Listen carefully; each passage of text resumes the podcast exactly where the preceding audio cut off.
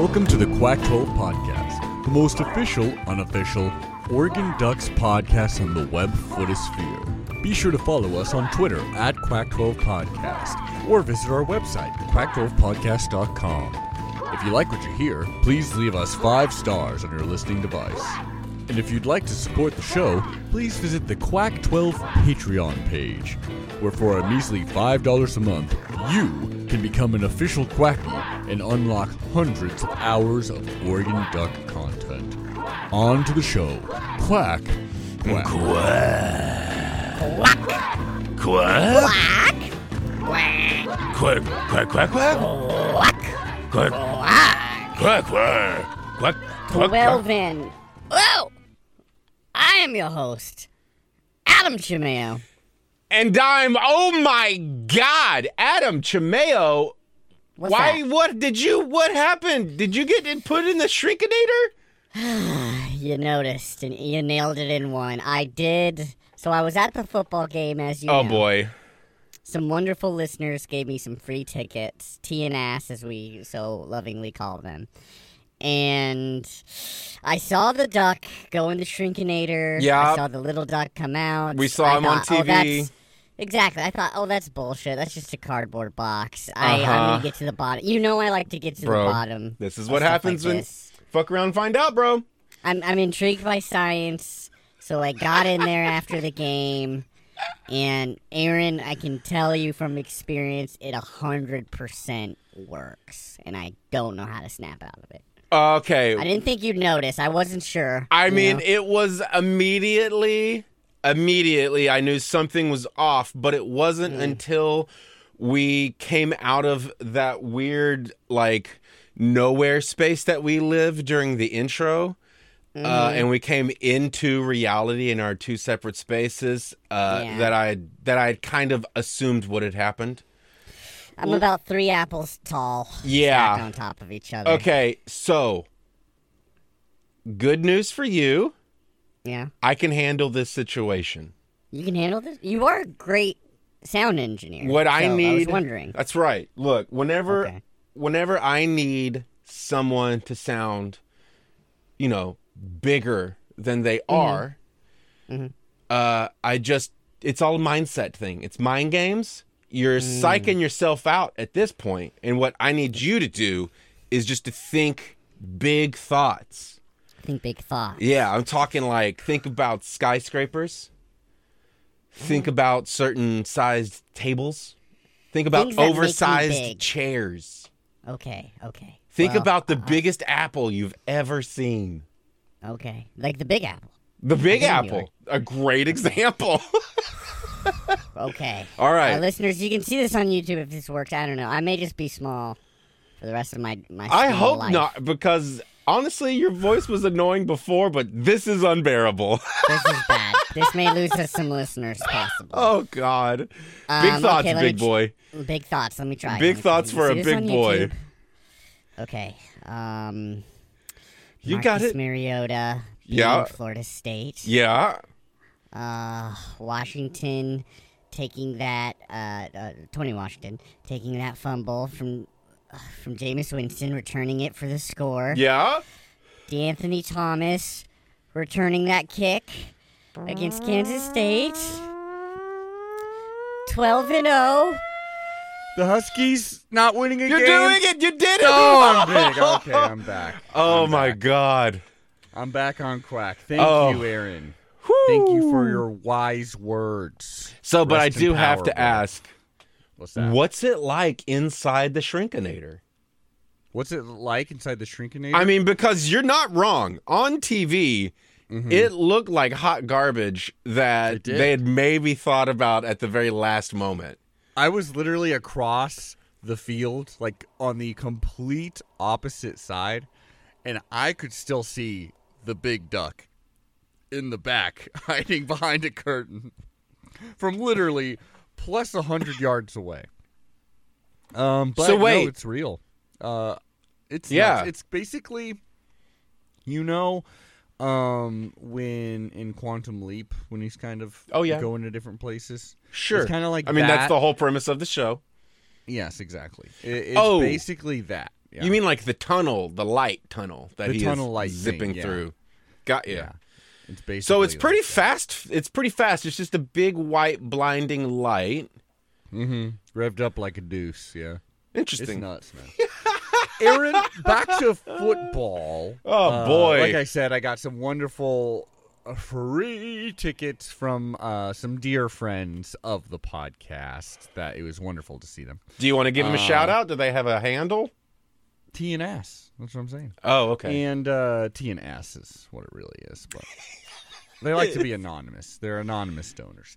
Yeah, And, yeah, yeah. Uh, I got recognized at work purely through my voice from a Quack 12 Dude. fan, even. So I want to shout them out. That was very cool. It made me For feel like a real. big star. Uh, I'm not gonna tell you where I'm work, you freaking Oh. sickos. and I don't want you visiting me. well, and- it's just a hardware store. Yeah, Look, if you're in. Eugene, just think of the one. Think of the one hardware store that actually is still around. That's where he is. He owns it. It- if you're in Eugene, you're thinking about me. Think of hard. Uh, In his oh, other life, he's known as Adam the Hammer Chimeo. It's true. it's true. It's true. And by other life, we mean my OnlyFans account. Aaron, the um, Hammer. You ready for some rumors? Yo, God, yes, all day. Give me. Okay, here we go. So, uh, head coach Jimbo Fisher over at Texas A&M. Texas, A- I mean, you know Texas A&M. Oh, I heard about So this. you- yeah, you know. Uh, like, uh, what do you know about Texas A&M? You're from Look, Texas. Um, uh, their catchphrase is "Gig 'em Aggies." They had a very dangerous uh, and no longer allowed tradition of like uprooting goalposts at I some love it. at some point back in the day, I and I feel like it. someone died from the goalpost falling on them. Possibly, I don't know. Uh, let's see. What else do I know about them? They are pro-military, and Oh, well, yeah. they are also uh, a great school if you want to go into uh, aerodynamics, especially the ones that go into outer space. Mm. And Mm. a buddy of mine went there through that program, the aerospace outer space program or whatever. Okay. Ended up getting a job with NASA designing some bullshits for the satellites that we have up in our atmosphere. Well, there you go. We'll get But- him on the show. Finally, and most importantly, they are also my enemy because uh, I, I go Longhorn. You're a Longhorn fan. Or is that you're not you're not rooting for the Longhorns to get in the playoffs over the Ducks, are you? Because we may have a problem there. No, in fact, I would love it if both went. Is that something that, That would could happen? fun. It's possible. It's kind of more them competing against each other, but it is possible. It would basically take like Alabama dropping another one. It would take uh, only Michigan and or Georgia or Michigan or Georgia, not both, getting Uh-huh. in, and then it would take us and Texas winning out. So it's like not the Well, not the least possible. We got our side of that covered. That's Oh, for we're- sure. we're. But anyway, set, what baby. about them Aggies? Okay, so they had the biggest buyout for a coach. Buyout is like you know you want to fire this guy early, Right, right, you have to right. pay this amount. It's like money. seventy-six million dollars or something. Nope, more eighty. I think before the record was something like, uh, you know, don't quote me on this, but something like twenty with Gus Malzahn or something. Yeah. Uh, now this this motherfucker got paid eighty million Well- dollars to not coach.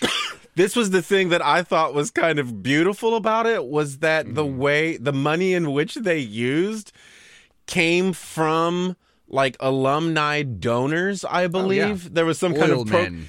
and so they presented them with a check on the field during halftime that as soon as that game was over, they then used said money to fire dude. That's fun. So they basically flexed the money that they know were what'd be gonna even spend. Yeah. what would be way better Yeah. if can you imagine this? halftime of the Texas A&M game. They invite Jimbo. They're like, Jimbo, Jimbo, come out at the half field. Come on, man. Like they're up in this game too. Like they won this game. They're like, Jimbo, come out here, come out here. And then they just have a big check, and it's written out eighty million to Jimbo Brother. Fisher, and they're like, That would- Jimbo, this is for you. That would and they be- just congratulate his firing. Yeah. That'd be so, and the crowd would just be like, "Woo, yeah!" Like that'd be so funny. They should have done it that way. You wanna- This is why it's relevant to us. Okay. Oh wait, of but real quick. I do have a very small theory about it. Okay. I think he knew. Oh, I think he knew. Yeah, I mean, I think he was like, "Sure, I'll take eighty million dollars. Who gives a shit? at a it's certain just point, football." I mean, he knew that he needed to change things, and he chose instead not to change things. Uh, and that got him fired. And he could get a job somewhere else if he wanted to. I think he could wanted to be fired. I think he's done. He he he he conned him. He was like, you know what? I'm kind of over this. I don't want to work actually, so I'm just not That's gonna. He could work if he wanted. We'll see what happens. We'll see what happens. But Okay. of course, the reason why it's relevant is because the rumor mill starts going. So now, big oil money is starting to look at who's our next coach, who's the person we're gonna swipe away. Well, we could go towards that young, promising coach over at Oregon, who apparently you can just, you know, No. pick their coaches off the tree, and at any point they'll just abandon and uh, d- destroy their fan base. So the that's the rumors. Now the rumors a lot of the time is literally Lanning? just- yeah, Lanning, Lanning. I mean, look what he's done here. First season, he got us to ten wins, But- immediately. This year, he may get us to the playoffs. That's pretty good. I think he's committed to us for five years. There's no way. I mean, okay, here's all I mean, I'm there's what we've said this before. Here, look, this is why it would break my heart if it was true, is because he said out loud, I want my kid to have a childhood somewhere. yeah, He doesn't want to keep moving him. He was moving every two years. That's Mm-hmm. where we are now. I don't see him doing it. I. If he did it, it would this- break my heart because it's the kid, man. A lot of this you did bring this up when when you said it, I remember that. Um, a lot of this is truly can be just like the way they announce our interest in a coach is literally just being like, "Oh, there's some there's some rumor that, you know, and they leak that out into the press and then Well, it's because the truth, not a rumor, is that we have the best fucking coach in the league. We have the best coach. There's a lot of agent play here, you know, where Agent play. sometimes the coach's agent will be like, "Yeah, let's get this rumor out there." Like sometimes they won't even be offered a job, but they'll leak it out that it's like, Oh, and then you're like, "Oh, you need to pay me supposedly more. This, yeah, you need to pay me. So there's a lot of politics like that. Yeah. But um, as and as you remember, there comes a point when these rumors start happening, and then the press inevitably go to the coach and they ask, "Hey, are you you staying or are you going? Or have you heard about this rumor?" Mm-hmm. Worst case scenario is you get someone like Willie Taggart who would literally he was it was just obvious as hell. Like the fact his refusal to even answer the question a little bit and uh to not say yes or no and then to like get angry to get defensive out of nowhere Yeah. Like, he would just he would be a lot of like That's "Why do you abusive keep asking me husband type shit. Yeah, oh yeah, gaslighting. Uh, just being like, "Uh, why are you asking me that? Why do you ask me that every week? I told you an answer. The answer that I said was the answer that I said. Like stuff like that. Yeah. The other one is just like kind of Cristobal's kind of being like, we're not going to worry about that. I'm not going to worry about that. We're worried about football. Like just reverting it only to football, not addressing it. Stuff like that. Um, this is what Lanning said, and it got a lot of people. He's already been asked. He oh he was asked immediately because Oh, I mean God. you're gonna be asked. Fuck. And so once you're, I thought we had a- time. once you're asked, it's that first. It's the responses that are a bit telling sometimes. Oh boy. Here's what he said. Let me I guess the reality here is one. My name and our program would never have been a topic of conversation for another school if we didn't have something here that everybody else wanted. You're right, And the reason motherfucker. Why we have something here that everybody else wants is because of what our players, our That's right. coaches, the support that Yep. exists here in Oregon have created. Yep. I think I've really, uh, I think I've been really, really clear here Yep. since day one. Everything I want exists right here. I'm not going anywhere. There's zero chance that I would be coaching somewhere else. I've got unfinished business here. There's a lot that I want to accomplish here at Oregon. My number one priority is being elite here in Oregon, and we have the resources, the tools. Anybody that can understand why you would want to be here, this place doesn't understand exactly what exists here, right? Like what I've said before, with a 13 year old, a 12 year old, and a 10 year old, to be able to raise our family and a community like this, to be able to compete for championships and have the ability to get the resources you need. You know, a lot of coaches hang on to these moments and they don't do anything or don't. Oh, yeah, this was the best. This was like, brother. He's talking. I'll give you ten years. Mm-hmm. this is this is really good. This is him literally talking about, and I'm not even selling how like assured he was. when he Oh said, my like, God, looking in the this camera. fucking he guy. knew.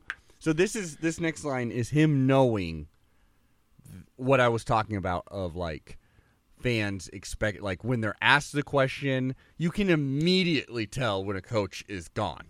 Yeah. Like w- when when they like dodge the question when they don't answer, or when they're No, like fighting for more tough money. dad voice on. This is what he said. Uh, and he's talking when he says the moment, he's talking about the moment when a coach is asked this question, and then they're like thinking of like, what exactly do I say? Mm-hmm.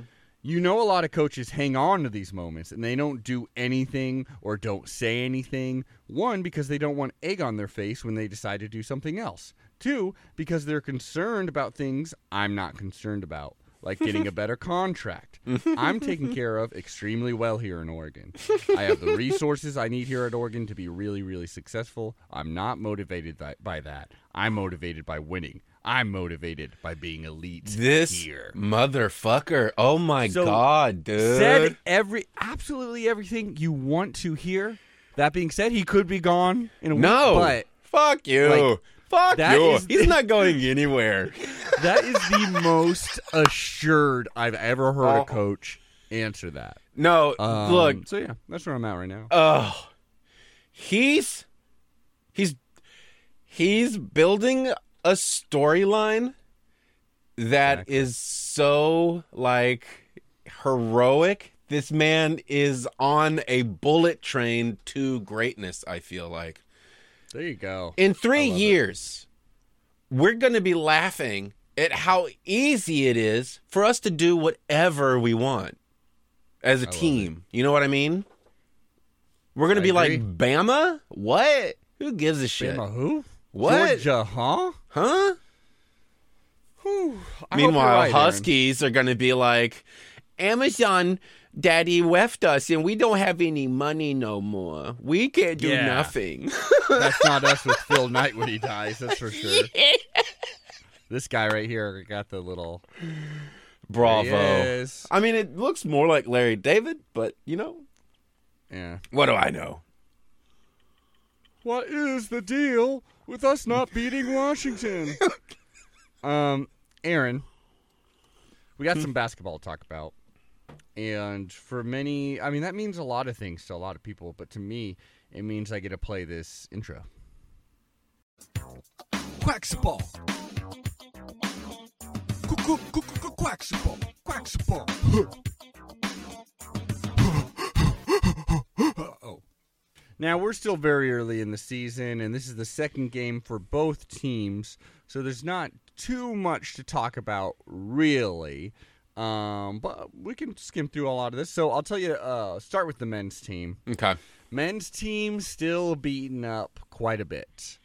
Uh, as you know, we had like like Mookie and Shelstad. They're still they're they're the two promising young freshmen, elite talent that uh, are sidelined for. I believe it was Mookie till at least like beginning of December. Yep. And then Shelstad, Shelstad we we're not quite sure when, but probably sooner than that, most likely Yep. and they'll they'll be welcome additions to the team. But right now, we're we're rolling with who we got. Not only that, but against Montana, who was our second opponent of the season, we were actually out Zarzuela, uh, who was a starter, and then N'Faly Dante, Mm. he is sitting out. It doesn't sound like it's a serious thing. It sounded like from the get because as you remember in week one, Dana Altman was already like, "We're not sure if Dante's really going to play in this game." He Right. did play. He played pretty big minutes. He he was really solid, honestly. Supposedly for week two, for game two, they were like, "We're a little concerned. We're gonna rest him. His knees kind of like, is not feeling hundred percent." Fuck. Um, and but it's but no boot or anything. He says that he'll he should be ready for the next game. It's just a, it's uh supposedly it's just to kind of get him back to hundred percent, like he's healing. So that's good to hear. It's not like a long term thing. You always got to be cautious with N'Faly Dante and his injuries. Like he's a great player, but Yeah. he's had some some rough luck in both legs, honestly. So we had two starters out against Montana, which maybe explains the slow start, Aaron. Because at half we were tied, thirty-seven to thirty-seven, which is not where you want to be against a Big Sky opponent. Right. Um, we were one of ten, I believe, from our first uh, our first 10 three point shots. So they were not going down for us whatsoever. Uh, meanwhile, uh, Montana went on a little run right at the end of the half, and so suddenly it was tied.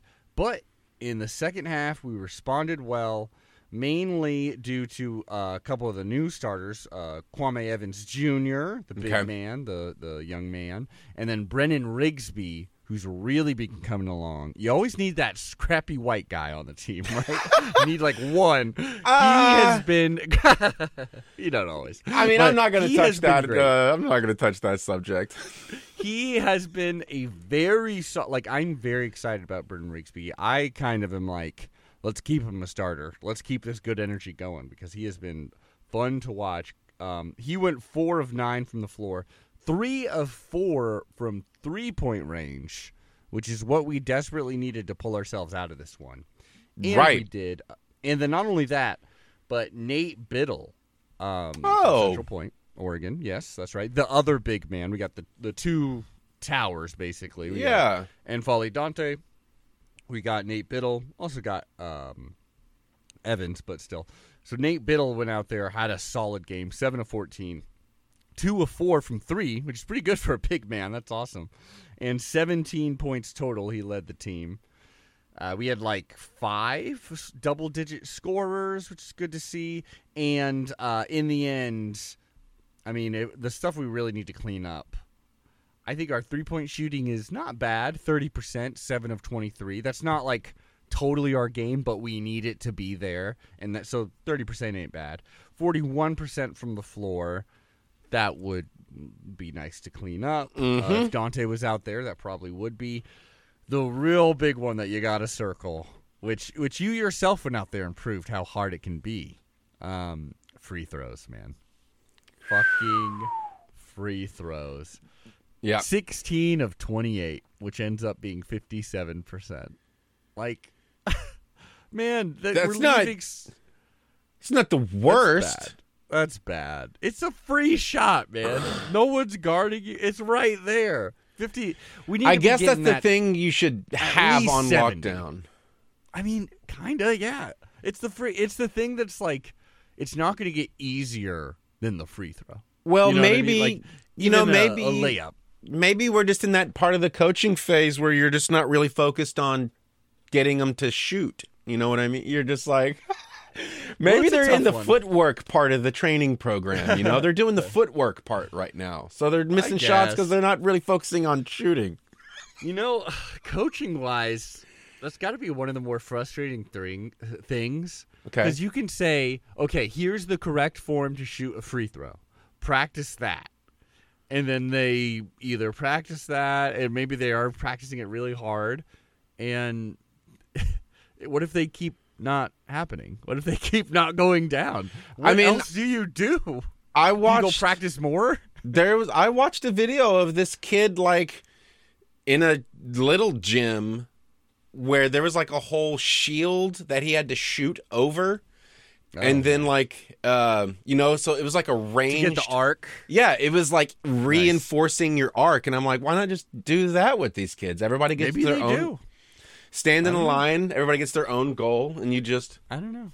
Well, the other thing is, you go, you know, in the NBA, you have people, some people that can't hit the free throw, right. and it's like that's that's the highest level of basketball. They get paid so much money. They desperately want to win, and even Well- those players who are inarguably great basketball players can't hit the free throw. But hasn't it been said, and I feel like we're maybe veering a little too far away, but it has been said, right, that the NBA uh, is not what it once was. It is very showmanshipy and uh, You're like the fundamentals. They're not yeah, like the game. The game itself is kind of derailed into just Well, celebrities on people are court. better shooters now than they were in the past in the NBA. Like Larry Bird? that's Michael Jordan, well, not saying Pippen, specific. Charles Barkley. I, I, I, yeah, our superstars are more accurate than those players. Literally, LeBron is a here. more accurate basketball player than fucking Michael Jordan. Dr. J, Magic Yeah. Johnson. Yes, These are the don't know what greatest of all time. I'm saying average. The average Oh. players are better shooters than the average players back then. That's so intriguing. Okay. Anyway, Yeah. Uh, so like I don't know. we suck at change it. three. I mean, we suck we, at free we throws. suck at it. Yeah, yeah. That's what it comes down to. And it may bite us in the butt. But we're winning even with like so many injuries. So many key injuries. I you mean, know? So that Look, makes me feel good. it does seem like. By the way, f- we won 75 to 61 against Montana. So we Okay, really good. pulled it out. Yeah. I will say it does seem like a fairly regular uh, type of gameplay that when Mm-hmm. the winding minutes are falling off the cl- the final minutes, or you know, like winding down. Yeah. uh, that you, if you can't afford it, you kind of just start uh, fouling foul. your opponent because you know that they won't be able to make those points, and you're up by four. So it's better to have them where they, you know, that. I mean, It that, makes a yeah. lot of games a lot closer if you can. Th- the hack a Shaq strategy, I don't, you know? I don't know that I'm concerned about it yet. Right? I'm not, I mean, no, not right now. okay. Right now, we're playing with house money. Like we are injured. We're playing against worse teams. Uh-huh. Even if we lose, it's like it's early basketball. We're one loss does not mean you know that much. You know, and though, it doesn't feel awesome though to have chemistry. Yeah. Anyway. Okay. We'll. I hate starting off as a loser, so I'm glad we won. We haven't, yeah. Two and zero. Um, up now. I mean, and we got next game is still in Eugene against Tennessee State. Okay. That's a team again that we should we should win by double digits. Same with against Florida A and M, even though they're it's in Tallahassee and Florida A and M has really taken. I forget whether they beat us or not, but I remember having a very close game against them. Funny. Uh, though again, we should beat them by double digits, but that's a good road test. And then we got uh, the Emerald Coast Classic that we'll be playing in, and there's some possibility for better competition. So there you have it. Uh, Okay. Men's basketball, good start so far. Besides all the injuries and the free throws, but improving. hey, We're improving. you know how uh, football players like linemen and such will always have those knee braces on and that kind Yeah. Mm-hmm. of extra gear. Is there an equivalent to that in basketball to help these kids not just get completely wrecked all yeah, the time? Yeah, I'm sure there. I'm sure there is, but it seems like I don't see knee braces that often in basketball, and maybe it's because, like, while they're on the court, maybe it's because um, Metal on wood. too much, or yeah, they're like, we don't want to hurt the court. I mean, they're not. Nobody is wearing massive amounts of padding. Plus, I'm assuming it's restrictive in movement. I think it's the restrictive thing. But you think Uh, they would like- have some kind of thin, like I you know, do. They- robot type material that could just form around your knee? I think they. I've I've seen like basically what you would see like a band or something like Yeah. that over it. Like, but the, no no metal whatsoever in there. Just to kind of, I think it's for circulation kind of. yeah, it just needs to be like like, spandex and the same Yeah. type of material that the uh, stormtroopers suit is. You know, just Hey, like a I'm with nice plastic. Honestly, we should just be wearing football pads out there. Wouldn't Dude, hurt. Yeah, and instead of it being a um, hoop, Yeah. you have to uh, kick Field the goal. football. Yeah, field goal. Yeah. Honestly, it should be longer too. It should be a We bigger be, field. We should be playing this thing on a hundred yard field. Exactly. We're gonna need at least a hundred yards. And I don't know about the shape of this ball either. No. Honestly, makes, makes too Oblong. much sense. It needs to be Oblong. oblong. Is better. Oblong. Like, let's see if we can try and flatten this one, and then that's the shape we want. Yeah, and five people on the court. Come on, double that and add one. Well, we have. If we're going bigger field, we might as well fill up the field with more people. we got to fill up the field. Yeah, yeah, I agree. I agree. What do you want to call Um, this game? Uh, well, you use your foot in it about two percent of the time, Yeah, so maybe something based around that. but yeah, it is all about kicking the ball. It's all about kicking the ball, as Camden Lewis has taught us. I wish he would have hit that field goal. Yeah. Oh, it would've- it Oh God. Well, I could say the exact same thing. I'd feel a lot more comfortable about this team if I could say the same. I could say the same thing. All I care. This is where I'm at with Yeah. with with field goal with college field goal kickers. Like anything in my head, if it's 30 yards, that needs to be guaranteed.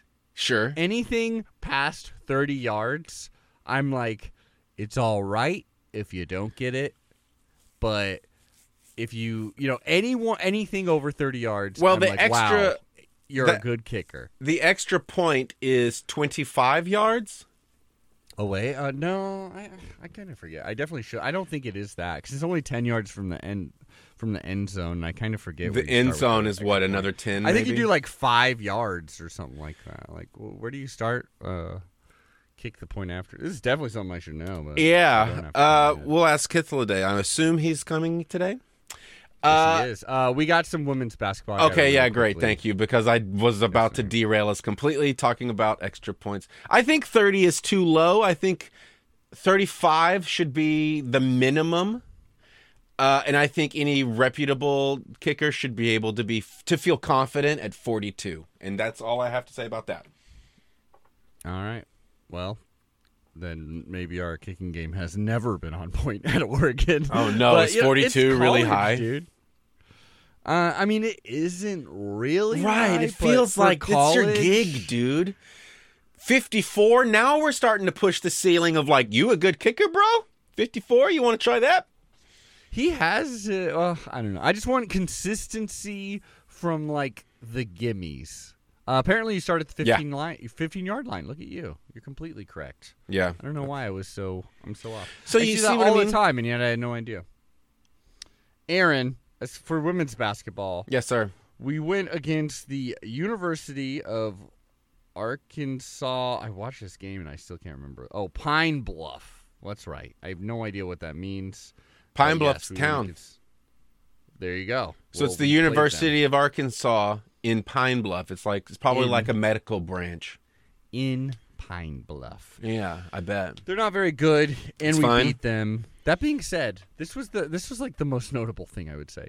Um, University of Arkansas Pine Bluff took it to Oregon State. Like that was a game at halftime. I think they even led. Like they scored quite a few points, like in the 40s or something against Oregon State, who's maybe not a great team this year. But that being said, that was their game before.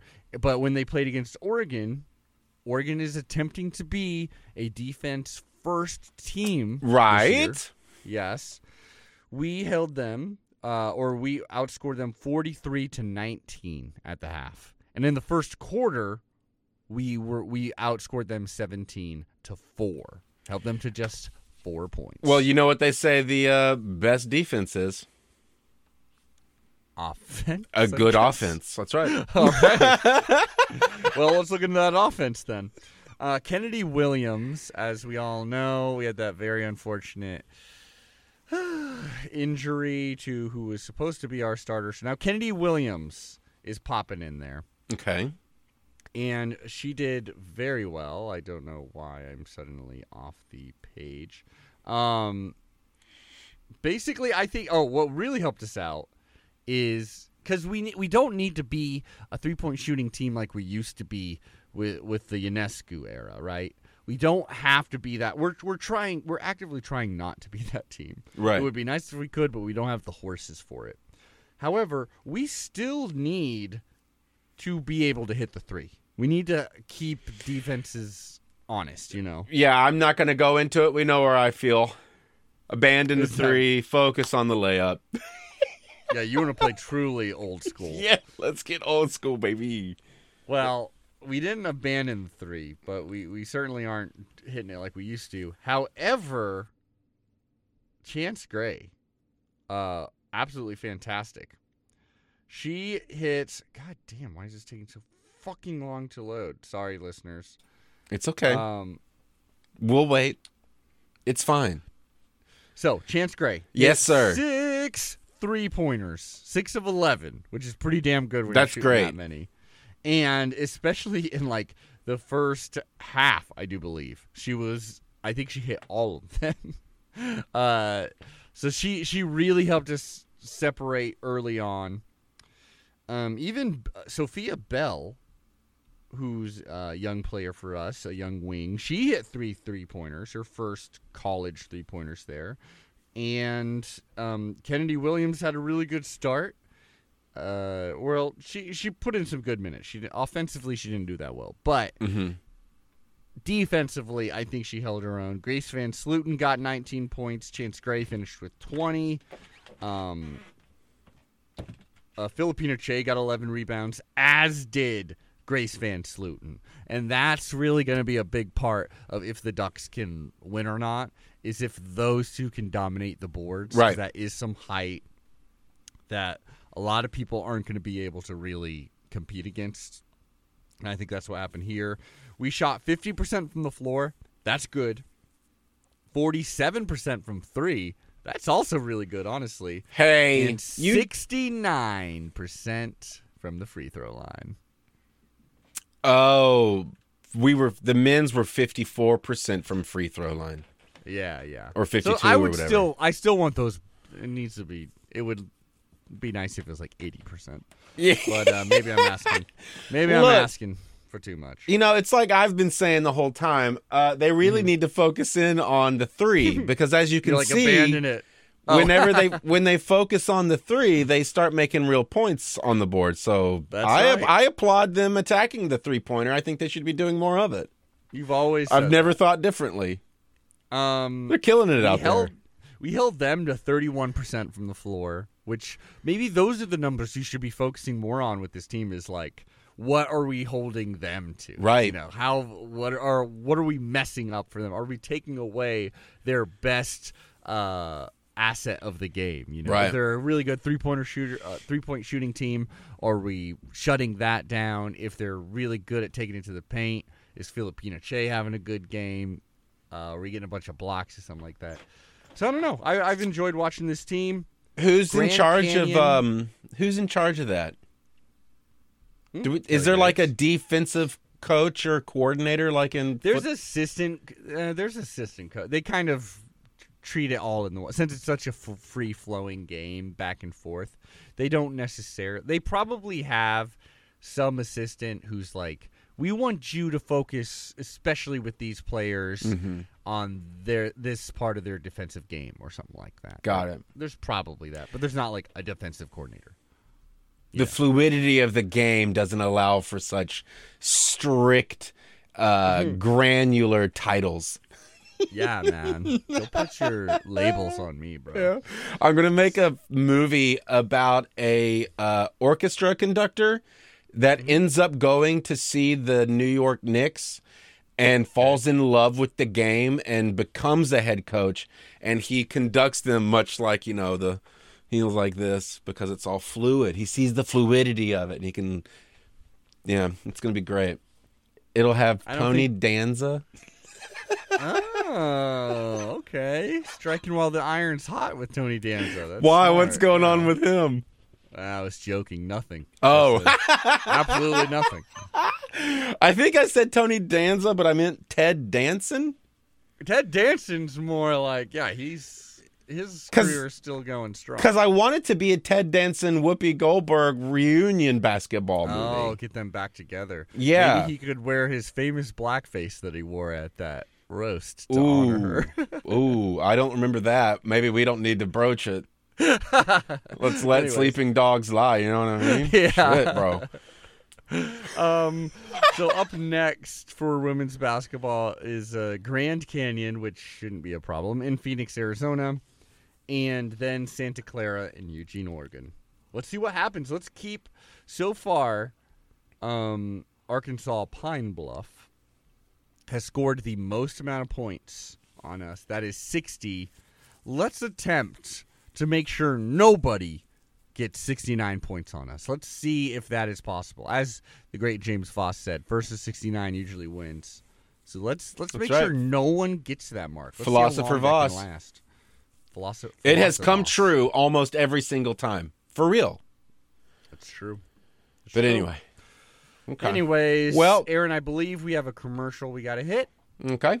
and then we need our dear, dear friend Hythloday to jump on the podcast. But if you've come this far, why don't you follow us on YouTube, Quack 12 Podcast YouTube? Not only that, we got a Patreon if you'd like to help support this fine show. For five measly dollars a month, you get hundreds of hours of duck themed entertainment. And if you're a cheapskate, why don't you go to Apple Podcasts, give us five stars, leave a comment, helps Yep. other people find the show. Aaron, And uh, we're on social media, Twitter and TikTok. So uh, go look up at Quack12 Podcast. I think It's you. true. Aaron, roll that beautiful bean footage. well, Aaron, hate to say it, but the time machine is broken. I mean, this whole thing was running off the power of your cell phone. And obviously, when we hit 1894, there's no longer cell service or Wi Fi connection. So, Not gonna lie, I did not think this through. God almighty, Adam, what are we supposed to do now? I mean, we're in Eugene, Oregon in 1894. We could check out the very first duck game. Maybe it's a good thing. No, it's not good. Look, we've already been here for about five days, and the very first thing I learned living in Eugene, Oregon, is that shows have been banned that are quote unquote unchaste and demoralizing. And that's kind of the only kind of content we know how to make, dude. We can review every duck season as it happens. Even the children here are freaky. Then post it on the Quack 12 Patreon in the future. I mean, it's just really hard to not spoil, you know, tragic national events. Imagine it a weekly show dedicated to Oregon football history with two charismatic time traveling stoner hosts. We live in the most expensive house in Eugene, and it's a fucking shack. And the most beautiful thing about it, we can charge them a measly five bucks in the future. And when we get it in the past, we'll be freaking millionaires comparatively. And I'm talking robber baron status, baby. Adam, I make bugs fight in a shoebox just to simulate television. All listeners would have to do is go to patreon.com slash quack12 and sign up for hundreds of hours of duck entertainment. But the hooch is good. In fact, it's kind of got me wanting to try my my own hand at it. That's right, for a measly $5 a month, that's patreon.com slash quack12.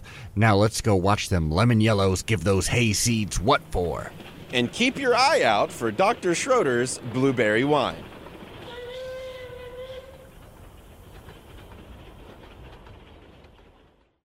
And we are back on Quack. Quack quack.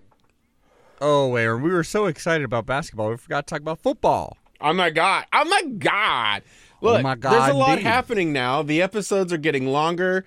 I'm learning to lean back into it and just enjoy the ride more. So Mm-hmm. if we gotta, you know, if we gotta take our time to cover the whole thing, that's fine. We'll eventually get to football. It is the core of the show, after all.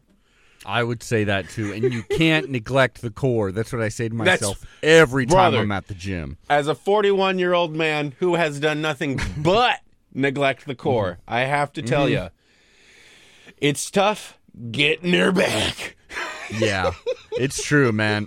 When I look at you, I haven't seen a weaker core than when I saw the core in movie theaters.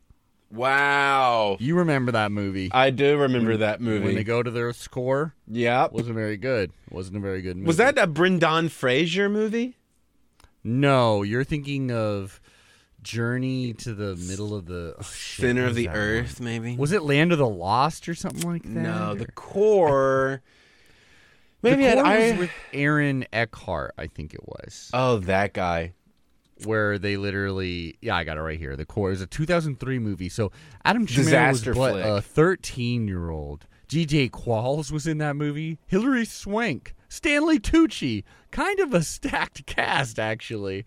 Um DJ Delroy. Qualls, who is that? Delroy is the one black character in the cast, and of course, he uh, sacrifices himself for the greater good, so that doesn't age wonderfully. DJ Qualls was the dude who was in like the new guy. He was a, he's a very s- Slender man. skinny, frail. He's a very slender man. Very Um, that movie's man. not very good. Yeah, he. Um, Richard Jenkins in it. He's a general. Anyways, DJ we, Qualls again. plays a general. No, no, no, no. Richard Jenkins. Oh, does. okay. The dad and Step Let's Brothers. okay. Look, We got to talk We- about football. We've got to. yeah, we can't tease football and then start talking about road trips starring DJ Qualls and It's true. Tom Green. It's true. it's true. Um, Aaron, Aaron Schroeder. I went to the Adam USC Adam game. Chimeo. I had a blast. Yeah, you did. It was overall a good game, and then the refs came in and fucked it up.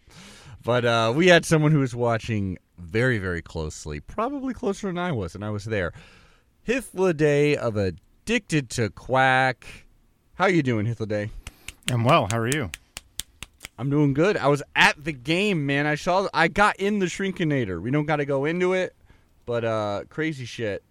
Um, well, we wanted to give you an option, a wide option of what to talk about. Do you want to talk about the meaning and the glory of the Heisman Trophy, or would you like to talk about how the refs screwed us over in this last game? Interesting. Uh, breaking down each individual penalty. Which one would you like to start off with? I, uh, I as as you know, I hate both of those uh, conversations. Um, the, I mean, look, the, I mean, regarding the officiating, it, look, it's a team sport. That's why I hate discussing the Heisman. I, I also hate motivated reasoning, which is, you know, any Heisman conversation is replete with that like people just picking up whatever stat they care about in that moment like uh which is why I hate that uh, officiating like affects the game uh, you know and- and it the, the reason that it affects like okay you can you can break penalties down into like three basic categories. It's more complex than that really. But like okay so procedural stuff you know your false starts your your illegal formations that sort of stuff you know whatever.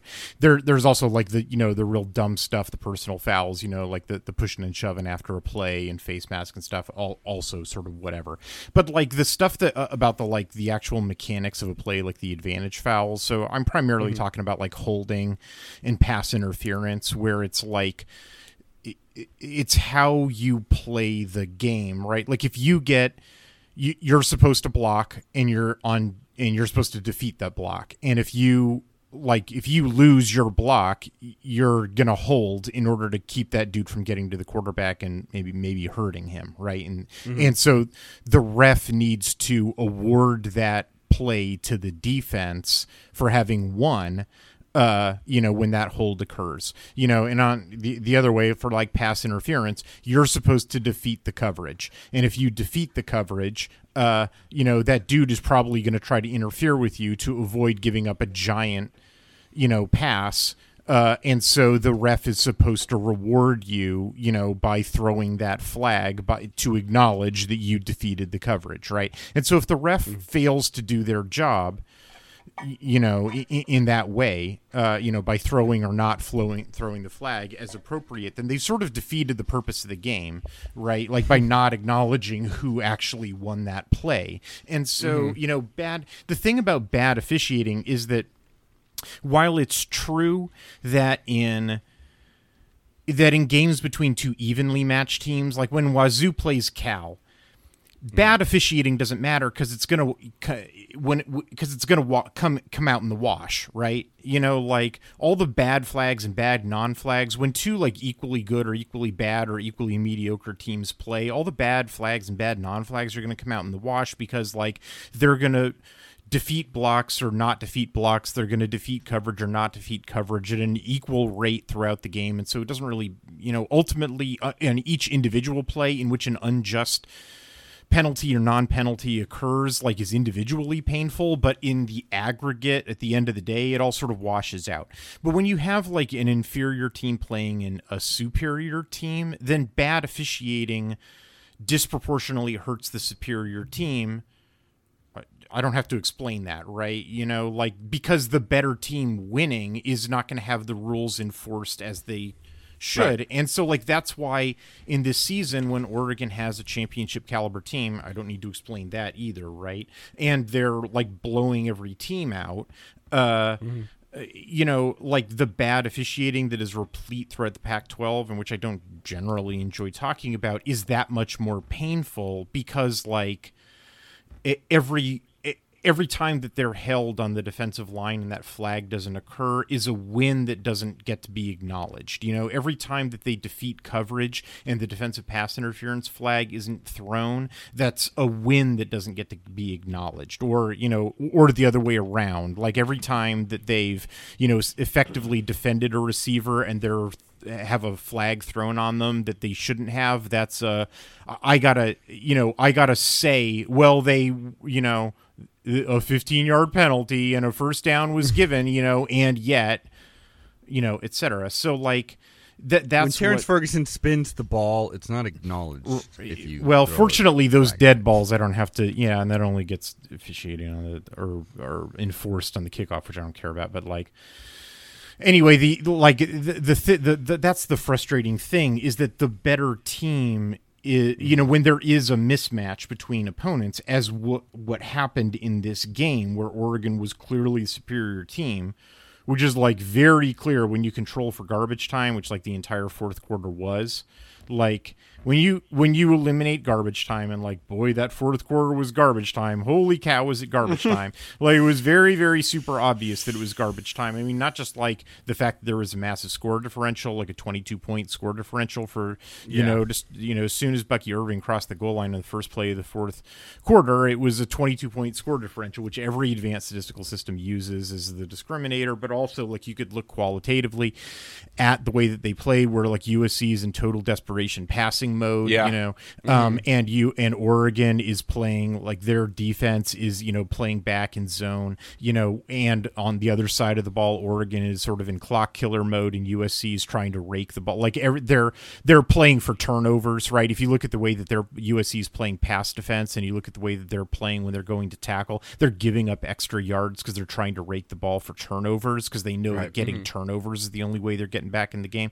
Um, like all of those are all classic quality qualitative hallmarks of garbage time, or the mere fact like it was frustrating that the refs threw that that phantom DPI call on fourth down, but the yeah. mere fact that USC threw the ball deep on fourth and long from their own whatever mm-hmm. it was thirty five, like even if I didn't know what the uh, what the uh, uh, time in the game and the the the score was if you just told me the down and distance and the field position and the play call was, I would say, oh, that's a desperation heave on fourth and long. This must mm-hmm. be a garbage time desperation drive, and sure enough, you know it is, right? Like all like those that the entire fourth quarter is garbage time. It deserves to be excluded. Once you exclude it, like if Caleb Williams connected on, well, he did connect, but if somehow that two point conversion would have converted would you still is there any way we'd be like well there's a moment we were no, no longer in garbage time because no because all of that one score no game. no because all of that is still because once the garbage time qualifier hits they can't once it's 22 points in the first fourth quarter like yeah. they can't win. Like even if they get it down to one point, like okay, so this game is decided by nine points, right? Mm-hmm. If they had hit that two point conversion, that would mean that it was seven points. In order for them to win, they would have had to get the the the onside kick and then score another touchdown, right? Which, Like, good luck. We're talking about fantastically improbable events, right? Th- that's why, mm-hmm. that's why tw- you know, twenty two points in the fourth quarter. It's because it, it, it would require them scoring twice, hitting two point conversions, hitting onside kicks. Oregon never scoring, right? Like all of the, mm-hmm. you know, it, it would like such a fantastically improbable string of events would need to occur for them to win. That like even though mathematically it's not impossible for for it to happen, you just say, look, it's garbage time. And so even though like many of them did because of sloppiness and officiating, like whatever, like the fact that it got to be, you know, somewhat close again is irrelevant. That it happened due to qualitatively different and non-representative gameplay, and therefore it is wholly appropriate to exclude it. Now, I'll still save the tape, and it'll probably make it a, a an off-season project to examine stuff because, like, about a third of all snaps that Oregon's played this year have been mm-hmm. garbage time snaps. That's like that's like That's a healthy Yeah, that's like a healthy amount of meat. That's like Yeah. That's like meat on the ham bone that like you save and make soup with later, you know, like um Yeah. which I'll probably hand that off to the intern to write an article about. Um Of course. but uh, uh, uh, which I don't know if you're like me. Like I, I, when I when I make when I roast a ham, that's actually what I'm looking forward to most is making soup with it. You know, like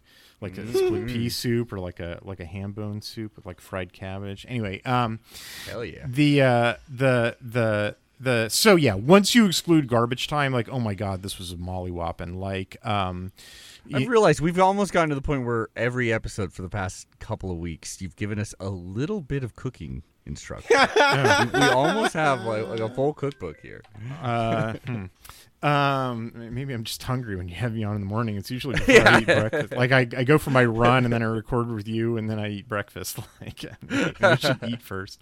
Um, the uh, yeah no. Uh, once you exclude garbage time, yeah, it's very clear is just a, a total. You know, Oregon ran them out of the building. Which like yeah, Oregon's got to be used to fighting a two front war. uh, You know, with the way the officiating is going. Um, you know, the, the U.S. military's policy is they have to be able to fight and win a war on two fronts against two different great powers simultaneously, which, like, USC and the Zebras, two different great powers. Um, No joke, man. no joke. And it and, and it really felt like Caleb Williams was having to do Yeah. Caleb Williams Oh, shit yeah. to keep this conceivably Fifty-nine percent of all non-garbage time uh, yards that USC gained in this game uh, Mm-hmm. came off of scrambles. Came off of six scramble plays. That Oh, wow. Caleb Williams, yeah, yeah, 60 percent of their offense is just Caleb Williams making shit up. And like that's including their entire designed rushing offense, right? Like Mm-hmm. their entire designed rushing offense, their entire designed passing offense, Mm-hmm. 40% of their yards.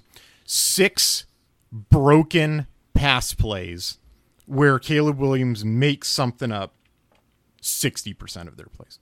Uh, Oregon Oregon forced a sack scramble or throwaway on uh, 56% of USC's dropbacks, which is I've literally in my life I've never seen the number go over 50%.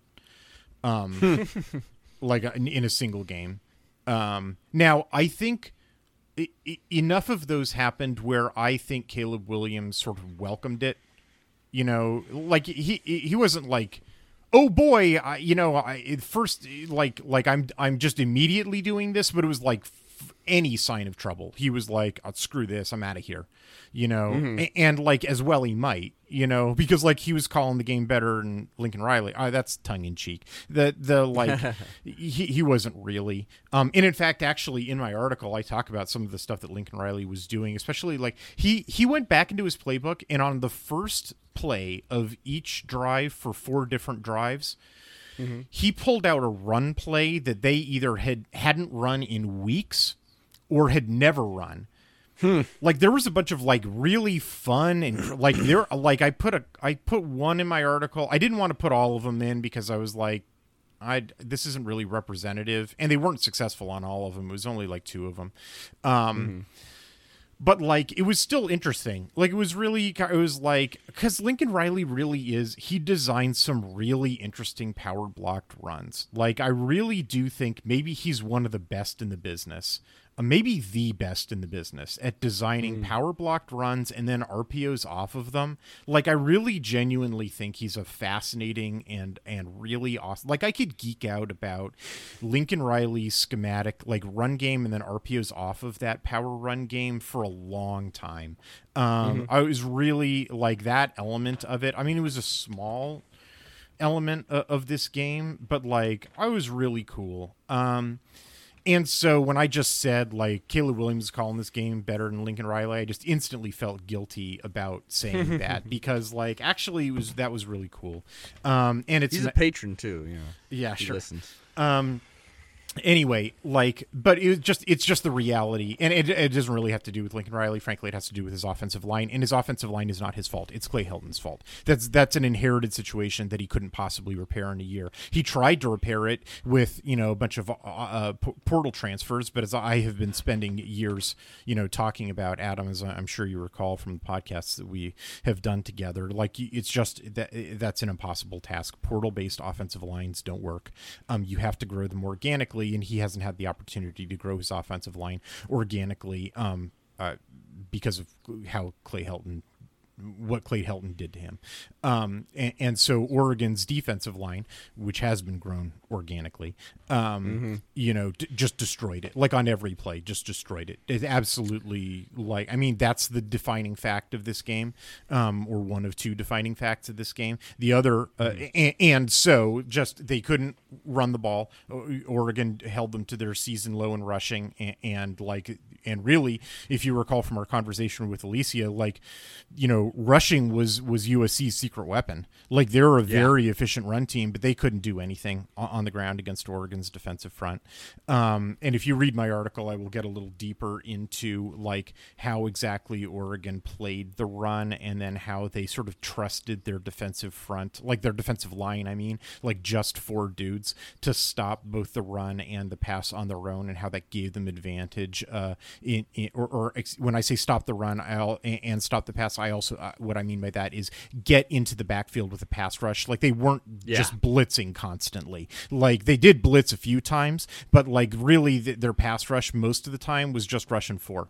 Um, and then they did lots of sims, you know, where it wasn't just the four like four dudes on the line. They they they'd mix it up, and, and I, I had a little bit of criticism. There was a couple sims that, that weren't working, but and beyond that, anyway, the, my my my point being that like that gave them an advantage because they could drop consistently drop seven into coverage, which is what they needed to do to contain this passing offense, hmm. and was why another reason why Williams was scrambling all Right. the damn time because he couldn't just immediately find you know his outlet pass. That's another thing. If Yeah. you read my article and look at the clips, it's just like look, he can't find anybody, or he can't find his initial read, he can't find his second read, and oops, the pass rush is in his face, and that's mm-hmm. why he's taking so many sacks, and that's why he's. It was nice to see we him. have the athletes to Yeah. chase him down. Right, Yeah. right. Not just chase him down, but cover all of his receivers. And Yeah. Oregon was really in the initial phase of the game was playing a ton of man, um, Mm-hmm. which like most teams don't have the athletes to just nut up and play man. You know, um, Dude. And- I'm talking. We're about to go three national championships in a row. Three. yes. All right. I- what do you think of that? I, I teased and said uh, just be, just to, to avoid leaving people hanging. I teased and said Yeah. there were two salient facts about this game. One was that just the Oregon's defensive front uh, on its own was crushing USC's offensive line, and if that is the case, that like just just nothing that the offense can do within structure, and it has to be done out of structure by Caleb Williams, which like he was doing his damnedest. I mean, like he's the scariest Mm. quarterback in college football because what he can do out of structure is incredible. Oh, yeah. Um, uh, uh, the other salient fact is on the other side of the ball, which is that um, USC's uh, secondary. Um, it- well, I mean, really their front as well. Their front front is no great shakes, but their their secondary is just so badly coached and developed that even with Alex Grinch's firing. There's just nothing they can do about it in a week. They're still badly coached and developed, and so like, I mean, Oregon just shredded them. Yeah. I mean, just like I mean, shredded isn't like the the line that's in my article is that they might as well not have been on the field, um, and, and you know, like oh man, here's the here's the line from my article. The the like O- Oregon was averaging in, in the passing game, they were averaging 10.1 yards per attempt adjusted. Now, he, he- he- when I say adjusted, what I mean is I cap all gains for for the purposes of ca- c- computing yardage average. I cap all gains at 40 yards to to deal with field position effects. Um, uh, it- that would take a, a while to explain. Um, the, the but just I, I treat you know even if you got 80 yards on the play, I treat it as though it's a 40 yard gain. Sure. Um, the the the if and so when I say 10.1 yards per per pass attempt, that's with treating all things as 40. If I remove that cap, it's 14.4. Every time Bo Nix threw the ball unadjusted, he got 14.4 yards. That's awesome.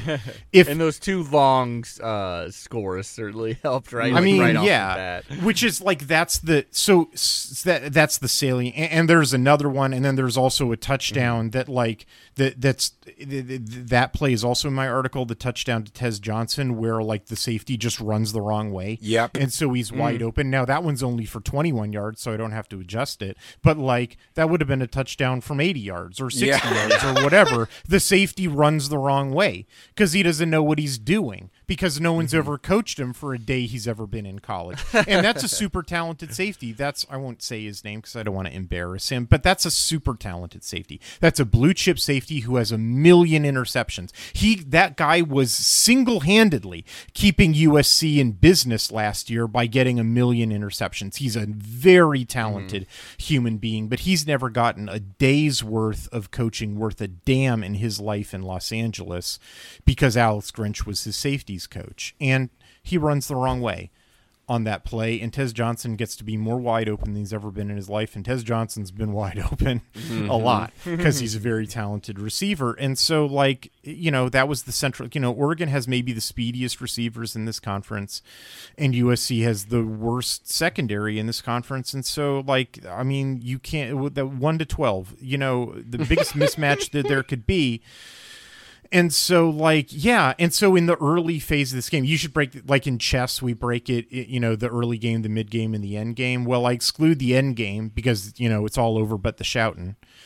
The, mm-hmm. the the early game in which Oregon like jumps out to 19 points because they're just wham wham wham you Yeah. know immediate scores right and then the mid game is it's not exactly garbage time where they're sort of shutting it down exactly but they're deliberately going on methodical drives. And so that's what the remainder of my the offensive section of my article is about is trying i'm showing you clips in which oregon is deliberately foregoing big plays in order to go on methodical drives because they're like guys we want to go on nine play drives which is what they do. Their first two drives are are are like two plays and three plays and Right. touchdowns.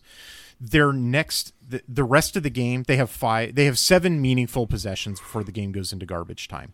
The first two are super fast scoring drives the rest the other five they average nine plays a drive in which as i document they are deliberately foregoing big plays in order to march the field. Why? Because they're trying to keep the ball out of caleb williams hands Mm-hmm. they're deliberately going on methodical drives. So like that's the mid game. That's the sort of methodical. Well, so it's like strategy strategy. There is strategic consciousness which exists Yeah. on this team which I I do not most teams that i observe certainly most teams in the pac 12 do not possess strategic consciousness. They are just they're at best tactical level consciousnesses they are best at best like i need to do whatever works because i at most have one thing that works and so i've got to do it i got to do the thing i got one tool Mhm. Look, we Man, got that- one I can't wait to talk warhead. about ASU. yeah, I can't. With Caleb Williams, yeah. Um, I can't wait to talk about that ASU UCLA game. By the Oh, way, boy. With- on that note, Kenny But, uh, Dillingham, that's a guy who like he doesn't. I have zero things. He's got zero things, so he like he started scrounging in the dirt and found some dirt and nails and rocks and broken Oh, glass, and he's like, I gotta make some stuff. That dude's like the A team man. He's like, you Yeah. lock that guy in a garage, and he will build a tank out of a car and some sheet metal. like, It's fucking bad. I love that guy. I really do. I love that team. I've never been a bigger Sun Devil fan than this moment. Uh, anyways, this game, Oregon USC, which was, you know, uh, off-season projections was like, this is the game. This is the game. The attendance was great. I think they said it was like it was definitely like a top ten attended game, supposedly. um, the student section was there the basically the entire damn time. Um, certainly sh- during shout, full like full attendance throughout the entire uh, stadium. yeah, that the that the touchdown Yeah. that ended the game came right out of shout was Mm-hmm. just al Baccio. yeah, it, it was fantastic, and and what a touchdown! And it was nice that Bucky Irving, you know, there's that moment where he he went to the sideline, or people Yeah. like, Yeah. oh no, oh no, went right back out there and just right down their throat, and it was, yeah, it was it was a fantastic game. Like I I don't know, I, I was definitely nervous. It wasn't it wasn't so much nervous; it was more furious at the fucking refs. All right. But we don't have to talk Yeah. anymore about that. I promise. Also, Heisman is bullshit. Why does it always go to the? Q- it's like, it's really who's the best QB on the best team. Yeah, Br- Really, Brandon Dorlus right? for Heisman. How about that? Yeah, Let's sure. start that campaign. Why not? Why not? Bucky Irving. Throw him out there. Like, why not Bucky Irving? Especially if I forget the the person they always talk about, the the receiver at Ohio State. It's like, okay, well, Troy Franklin then. Why fucking not? We're not very far off, by the way, Aaron, Hmm. uh, from a couple of uh, big records broken for Troy Franklin, which would basically solidify him as the best receiver ever to play at Oregon. Really? Um, I- I think he needs like two touchdowns to have the most single season touchdowns by a receiver.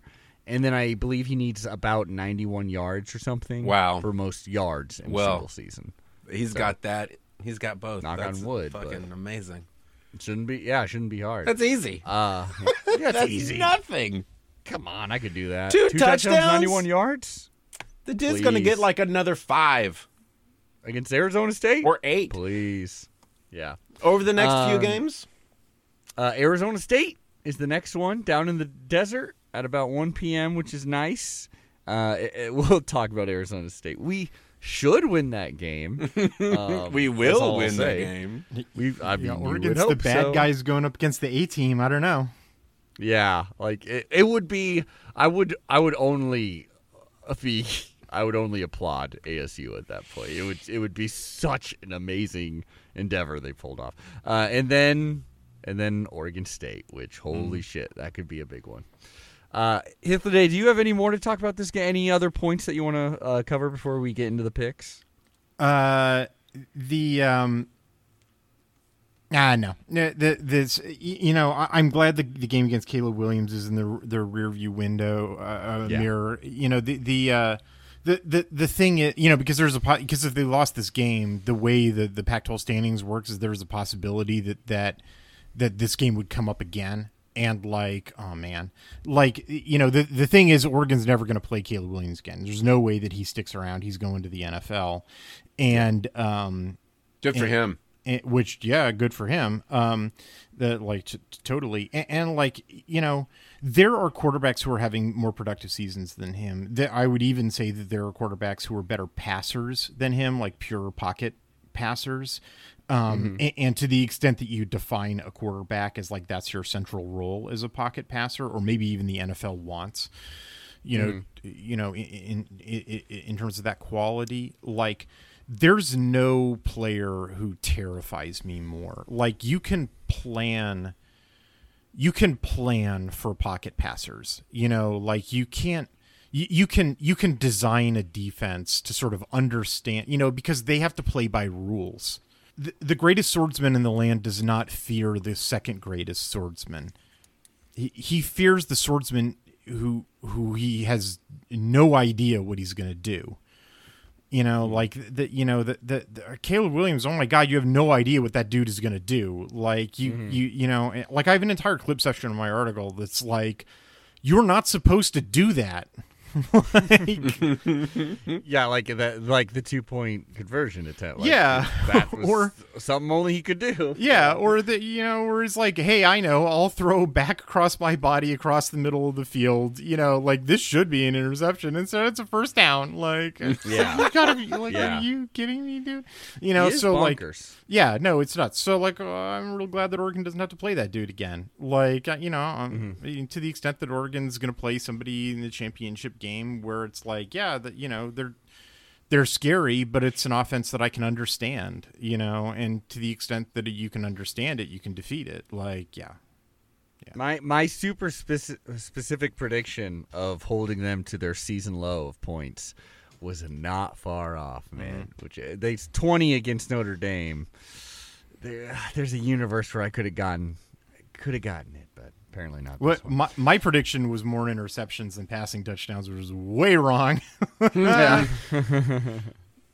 but uh, hey, I got go. mine right. What was that? I They mentioned, uh, they specifically mentioned uh, adopted were stepbrother. brothers. The phrase adopted. They had Oh, said yeah, it it was was like yeah. the first thing Well, that they said. Because like, I mean, the it second became, play it the became game story hour. Johnson. Yeah. I was like, well, I of course. And Tim, what did Tim Brando also mention? He mentioned that He mentioned Royce. Freeman. Yeah, Royce Freeman was moved to receiver because I think he said Michael. I think referring to LaMichael James. I think he was talking about uh, Byron Marshall. Byron Marshall. Okay, was such a good running back that Royce Freeman became a receiver, which was really good for Marcus Mariota. Mm-hmm. and that that's again i just this is a stance i've had before. We need term limits for sportscasters. Mm-hmm. I've said it in Well, the past. also- let's get some new blood in there. We also, I think, we just need like a a, a cap on how many drinks they can have per broadcast. yeah that'd be good. That would be uh, really good. Yeah, I don't know what to tell Holy you, man. shit. Like uh, s- sports, sports commentary, sports writing is the last redoubt of mediocre white men. Like, yeah, No, yeah, yeah. Sure. somehow like, Like- like- enthusiasm for the game is a substitute for expertise. Like, yeah. yes. yeah well it's also just like the, like these motherfuckers that are just like oh yeah I'm, I'm gonna talk about college sports it's what i'm gonna do every week this is my main job i get paid ridiculously well for it i refuse to learn a polynesian name Yeah. like what what are you doing then Yeah. Shit man Oh. it's like working at subway and be like i refuse to touch lunch meat it's like well then get the fuck out of here anyways let's uh get to our next segment The pig. The pigs. First game we're breaking down Washington State versus Colorado Buffaloes. Man, this is Well, tough. this the two game- teams I said don't pick anymore. Yeah, don't pick these teams. Uh, I, I I think we all went with um, we all chose the same team, but I, Yeah, we Yeah. all chose Cal to beat Wazoo, which happened. Which all- and uh, we Yeah, all ch- I- we all chose Arizona to beat Colorado, which happened, but barely. Oh, interesting. yeah, Like Arizona kind of derped it up in that game against Colorado. They Colorado looked a lot better than they had, and they and, and Colorado had, Arizona had to win on a walk off field goal. Um, Good God. and and Cal Cal was ahead for a lot to at the beginning of the game, but Wazoo actually like played Wazoo like fought back um and, and actually gave them a very strong game. They did not look like the sort of mess of a team that I was expecting them to. Um and uh, at the end of the game, Cal was um doing some Tosh Lupoi stuff.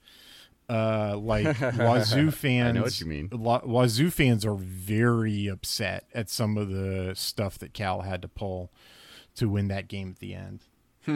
I, I I that is I did not watch a single second of the Cal Wazoo game. That is the first game all season that I didn't watch a highlight of, so I, I had no idea. I liked that I could back Cal though. I knew Cal was going to do it. So anyway, it's kind of Ah, funny, e- even though uh, we all picked those uh, games the same way, Mm-hmm. uh, and the outcome uh, was as we said. Um, Mm-hmm. Like k- kind of what we said about those teams that like Cal was going to whip uh, Wazoo and Arizona was going to whip Colorado. Like it, it, that's No. that's not what happened. Yeah, No, that Arizona Colorado game, I did watch that, and that was that was ridiculously close. Like it really came down to it. Uh, I don't, I couldn't tell you why. Really, like there's no reason why this Colorado defensive line or their offensive line should have their way at all. yeah. Um, but it was cool that Arizona won. So anyway, even though I just said- that's why I'm sort of walking this back, because I, said like, haha, it's the battle between the two teams that I said don't pick again. I just immediately felt a pang of guilt because I was like, wait a minute, actually both of those teams played much tougher than I predicted, uh, you know, last Yeah. week. So like, actually, this might be kind of a battle. Who you know, let's see. Well, and and you have to pick one. Well, yes, also Clearly. the ties no longer exist. Okay, so Colorado still bowl, still fighting for bowl eligibility. Wow. They're so damn close. They got two games left. They have to win both. They have to win. God both. damn. Wazoo Um, technically can still make a bowl if they win this and beat Washington, but that feels unlikely. It'd be funny if it happened. I mean, it would be hysterical if it happened. Feels, but- and you know Washington's played down, but uh, I, I'm not sure about that one. But uh, so the, I'm really feeling well. Whew, this is tough. This is in Pullman. Who knows what the crowd is going to be like up there in the Palouse? Uh, I imagine there's. I mean, Wazoo fans are, are used to having a crappy team to root. for, Yeah. So I imagine they're still going to show up in, in force. Mm, That is I mean, good right? logic, Adam. I mean, Right? funny, but I can't knock that logic. It ain't new for them, Right. Uh, Colorado, I imagine. I, I don't know. They they feel a little unmotivated lately. Well, like they're fighting on the field, but But they probably just played like uh, other than those three first games that they played. You Mm-hmm. know, in which like everybody was super excited about them. You know, because they beat what now uh, everyone is very clear about are terrible TCU, Nebraska, and Colorado State Yes. teams. Like Yes. they probably played their best game of the season. Yeah, I'd say so against a quality opponent in Arizona. Yeah. Um, And I- hell, I'll go Arizona's probably a better team than USC. Like their previous best game Yeah. of the season was against USC. This Arizona team is probably better than that USC team. probably. Um, I mean, th- this Arizona team should have beat that USC team if J- Jedd Fisch had a pair and and Yeah. went for two in overtime. yeah, I'll go with. Uh, I'll go, I'll certainly go with Colorado in this one. I, I'm I'm feeling. I was kind of If I can thinking the same thing. Yeah, if I can if I can back the buff train, Yeah. and it actually makes some sense. Yeah. why not? I can totally see Wazoo taking it, but why not Haha, I tricked you. I'm going with Wazoo. I'm Oh, my lead. I mean, I know why Wazoo would win for all the reasons we said. You know, for all the other reasons why Colorado has not looked great. Like their line play just ain't there. Um, Yep, Yeah, that's it. we'll uh, that's my reason for picking them. For everything else that's going wrong with Wazoo, their uh, def- their edge rushers uh, are a strength, Mm-hmm. and Colorado's offensive line is a weakness. And I think that's where the game is won for Wazoo. I also think that these are two teams where uh, who is at home is super relevant, and Wazoo is at home, and Colorado's on the road. Um, night game. Yeah. Yeah, so uh, give me Wazoo. Interesting. I I hope the two QBs just go off. Like I hope it's a QB battle. That'd be Mm. pretty fun. I think it'll actually be scrambling, running for your life. I actually think it, it'll be the opposite. It'll, I think it'll be a low scoring um, game. Um, yeah. but but that uh well, yeah uh, yeah because I I really just think the Wazoo's defense is just gonna really shut down um, Colorado. Should we Fair have enough. that as a wants to go side bet? Extra point? Why not? Not I'll- extra I'll point. take- Fuck no. I'll take I'll, I'll take no. what's the what's the over under on this game? Do you know? Oh, I don't know. We don't. We don't look these up. Let's say Uh, 21 points. I can probably find it real quick. They're probably like one and a half points. They're like four points. Well, for the over under, like the total score we're talking Yeah. about here, uh, sixty-four point five. Oh. Oh yeah, give me the under. Yeah, that'll be my Yeah, side that's bunt. awesome. Super under. Su- yeah, yeah, yeah. No way. Dang, no yeah. way. These two teams are both scoring the thirty-two Holy points. shit! Yeah, Is yeah. Vegas This- asleep at the wheel on this one. This What is one, yeah, on? this one's going to be like 24-20. Yeah, I wouldn't put that. I, I want it to be a battle too, but like, have you have you seen this Washington State offense? yeah, They yeah. haven't been You know, doing it that. only Yeah. takes a couple of refs to not call holding and not call pass interference to make big games happen like that. Good, good callback. There you go. Good callback. Just saying. Let's do it. Just saying. Let's- on to the next one. This is an interesting one. This is a huge one. And if you're a Duck fan, I think your decision is kind of made who you want to win because there's a scenario here. Okay. Uh, I believe Oregon can clinch a Pac-12 uh, a spot in the championship game. If I think it was if Oregon wins, if Washington wins against Oregon State this Okay. Saturday, and if Utah beats yeah, there's, Arizona. There, at this point, there are only four contenders for the, or only four teams could possibly make it to the Right. title game, which are Oregon, Washington, Oregon State, and Utah. So if Utah Beavs? gets, yeah, well, The they only have Oh, two yeah, dude. conference losses to Wazoo and to uh, Oh, to shit. Arizona. So if they take a third conference loss, or if Utah takes the third conference loss, Mm-hmm. then they're out of the race. Got it. So that's you know that, that's I don't want to root for the Huskies. It always blows, but Ah. it'd be pretty cool to have a, a sure spot there. That's that's my main priority this season.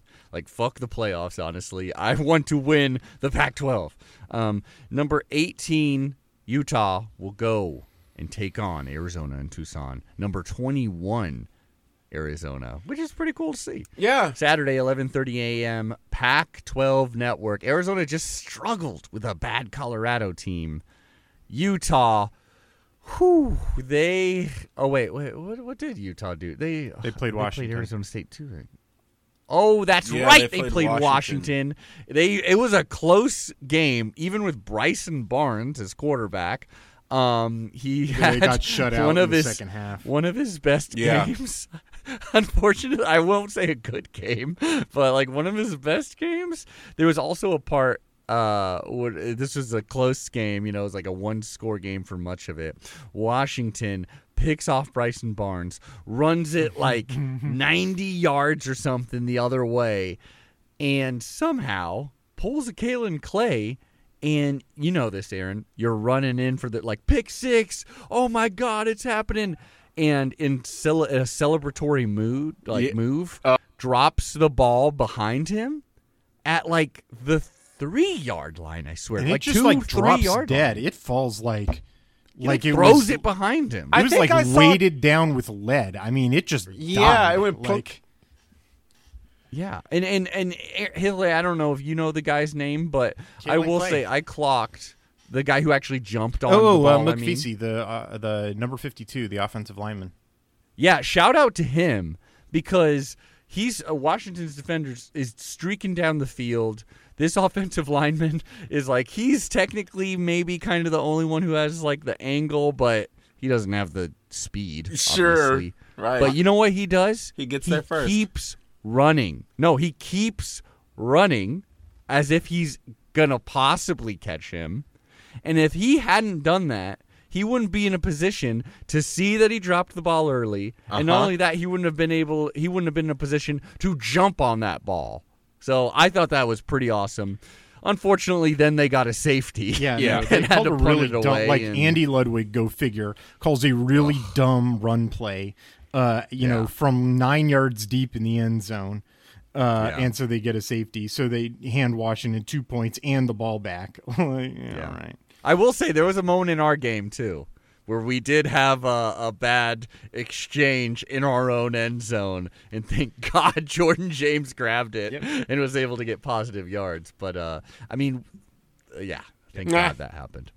But um, so that's where Utah's coming That's out a- a, pretty f- pretty tough bullshit loss. Honestly. remember, Uh, remember last week when I mentioned uh, uh, Parker Fleming's, uh, you know, did, did we get beat that bad, you know, graph for, you know, net success rates? So, Mm-hmm. uh, you know, the graph this week had th- three different, um, three different games in which uh, Pac-12 games on the left side of the graph in which the the better team lost. You know, like the the the the the, the losing team from a, a per play success rate basis. You know, out outplayed the winning team. Um, uh, uh, one of them was UCLA A- ASU, which we'll talk about shortly. Um, One of them was uh, the the the uh, the the the what, what did I just say? A- ASU UCLA. yeah. Uh, one of them was uh, the the the, uh, the the the Cal Wazoo game, um, Okay. w- which was tight. You know, like I said, like Wazoo actually outplayed them, and Cal did some tricky stuff. Um, and uh, and then this game, Utah Utah outplayed Washington, and uh, hey, the game Yeah. took place in Seattle, and uh, and there was stuff a happens in Seattle. bullshit, bullshit def- uh, pass interference. Yeah, um, Oh, I mean, among other things. Um, There was, th- but specifically that one, I think was just Look. mind blowing that they called that one. Look, So, I it we're mean, all criminals in Seattle. Facts. We're corrupt. I mean, just facts. like I just like look, man, look at Washington. Like uh, you know, I was just talking about like Oregon having to fight two front wars. You know, and like, Mm-hmm. eh, you know, like o- Oregon's winning. You know, by you know.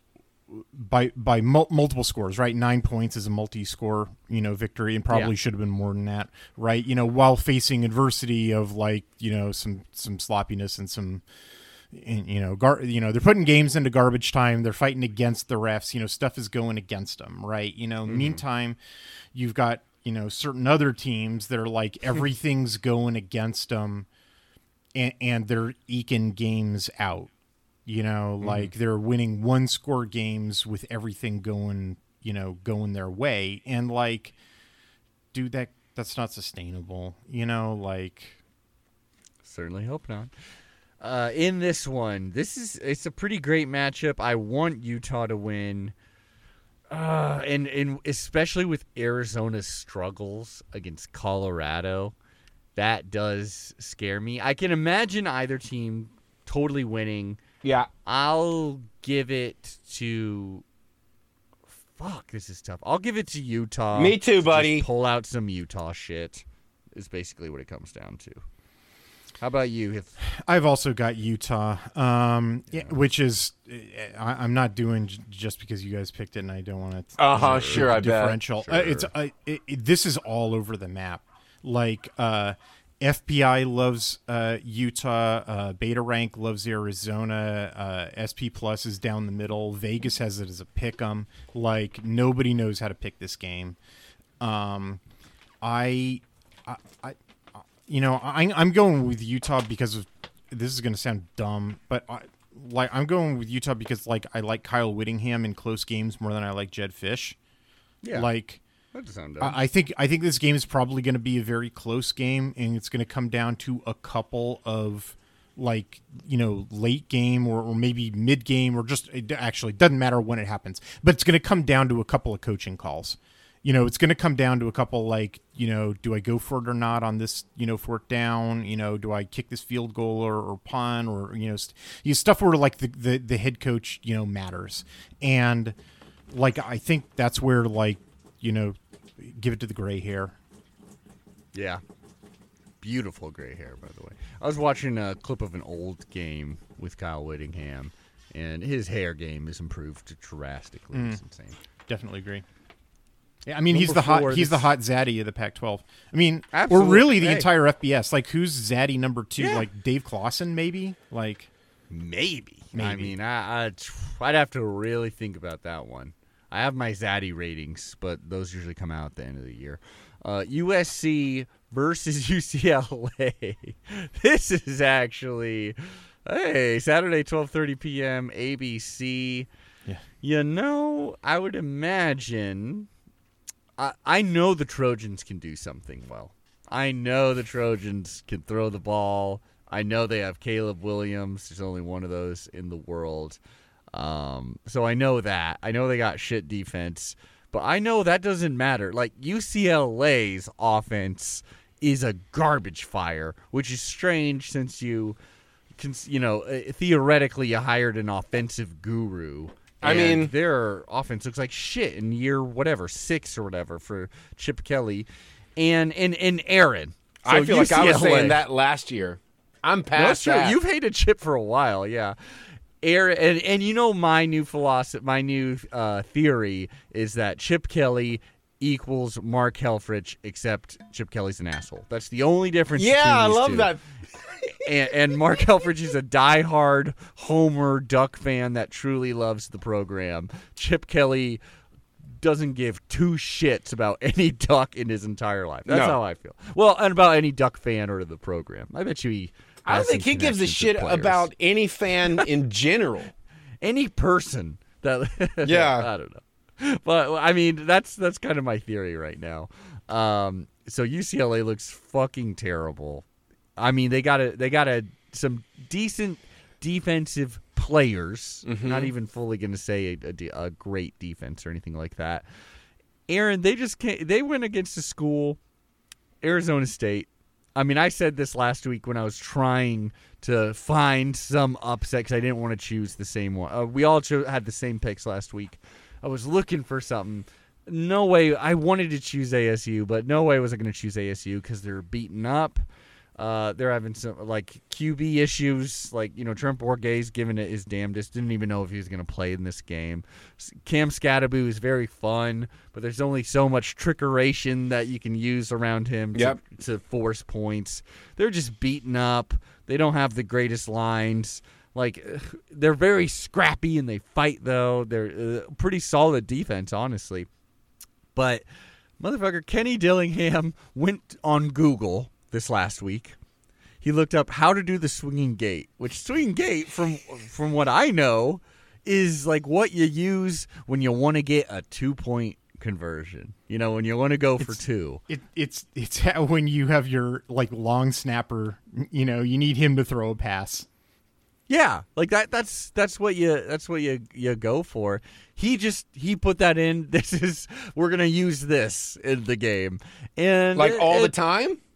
Not all the 18 time. plays. He did an entire drive of the swinging gate. Like Eighteen plays. so like you know It how, worked? like you, the rules say you have to have They won. five offensive linemen you know on the line they have to be in jerseys fi- uh, numbers 50 through 79 Right. uh, they have to be up on the line of scrimmage the rules do not say they have to be in the center of the formation uh, Right. they can be off to the side if you want like they Hmm. can be anywhere uh, so like you know they you, you have to snap the ball from between the hashes but like so the you know the center has to be there but the other guys can be wherever so like yeah you can go put them somewhere else like you can have some tight ends somewhere like yeah uh, as long as the the formation technically adheres to the kind of abstruse rules about what constitutes a legal formation you can snap that ball Awesome. to Go whomever it. it doesn't have to be a quarterback. It can be a tight end. It can be your running back slash punter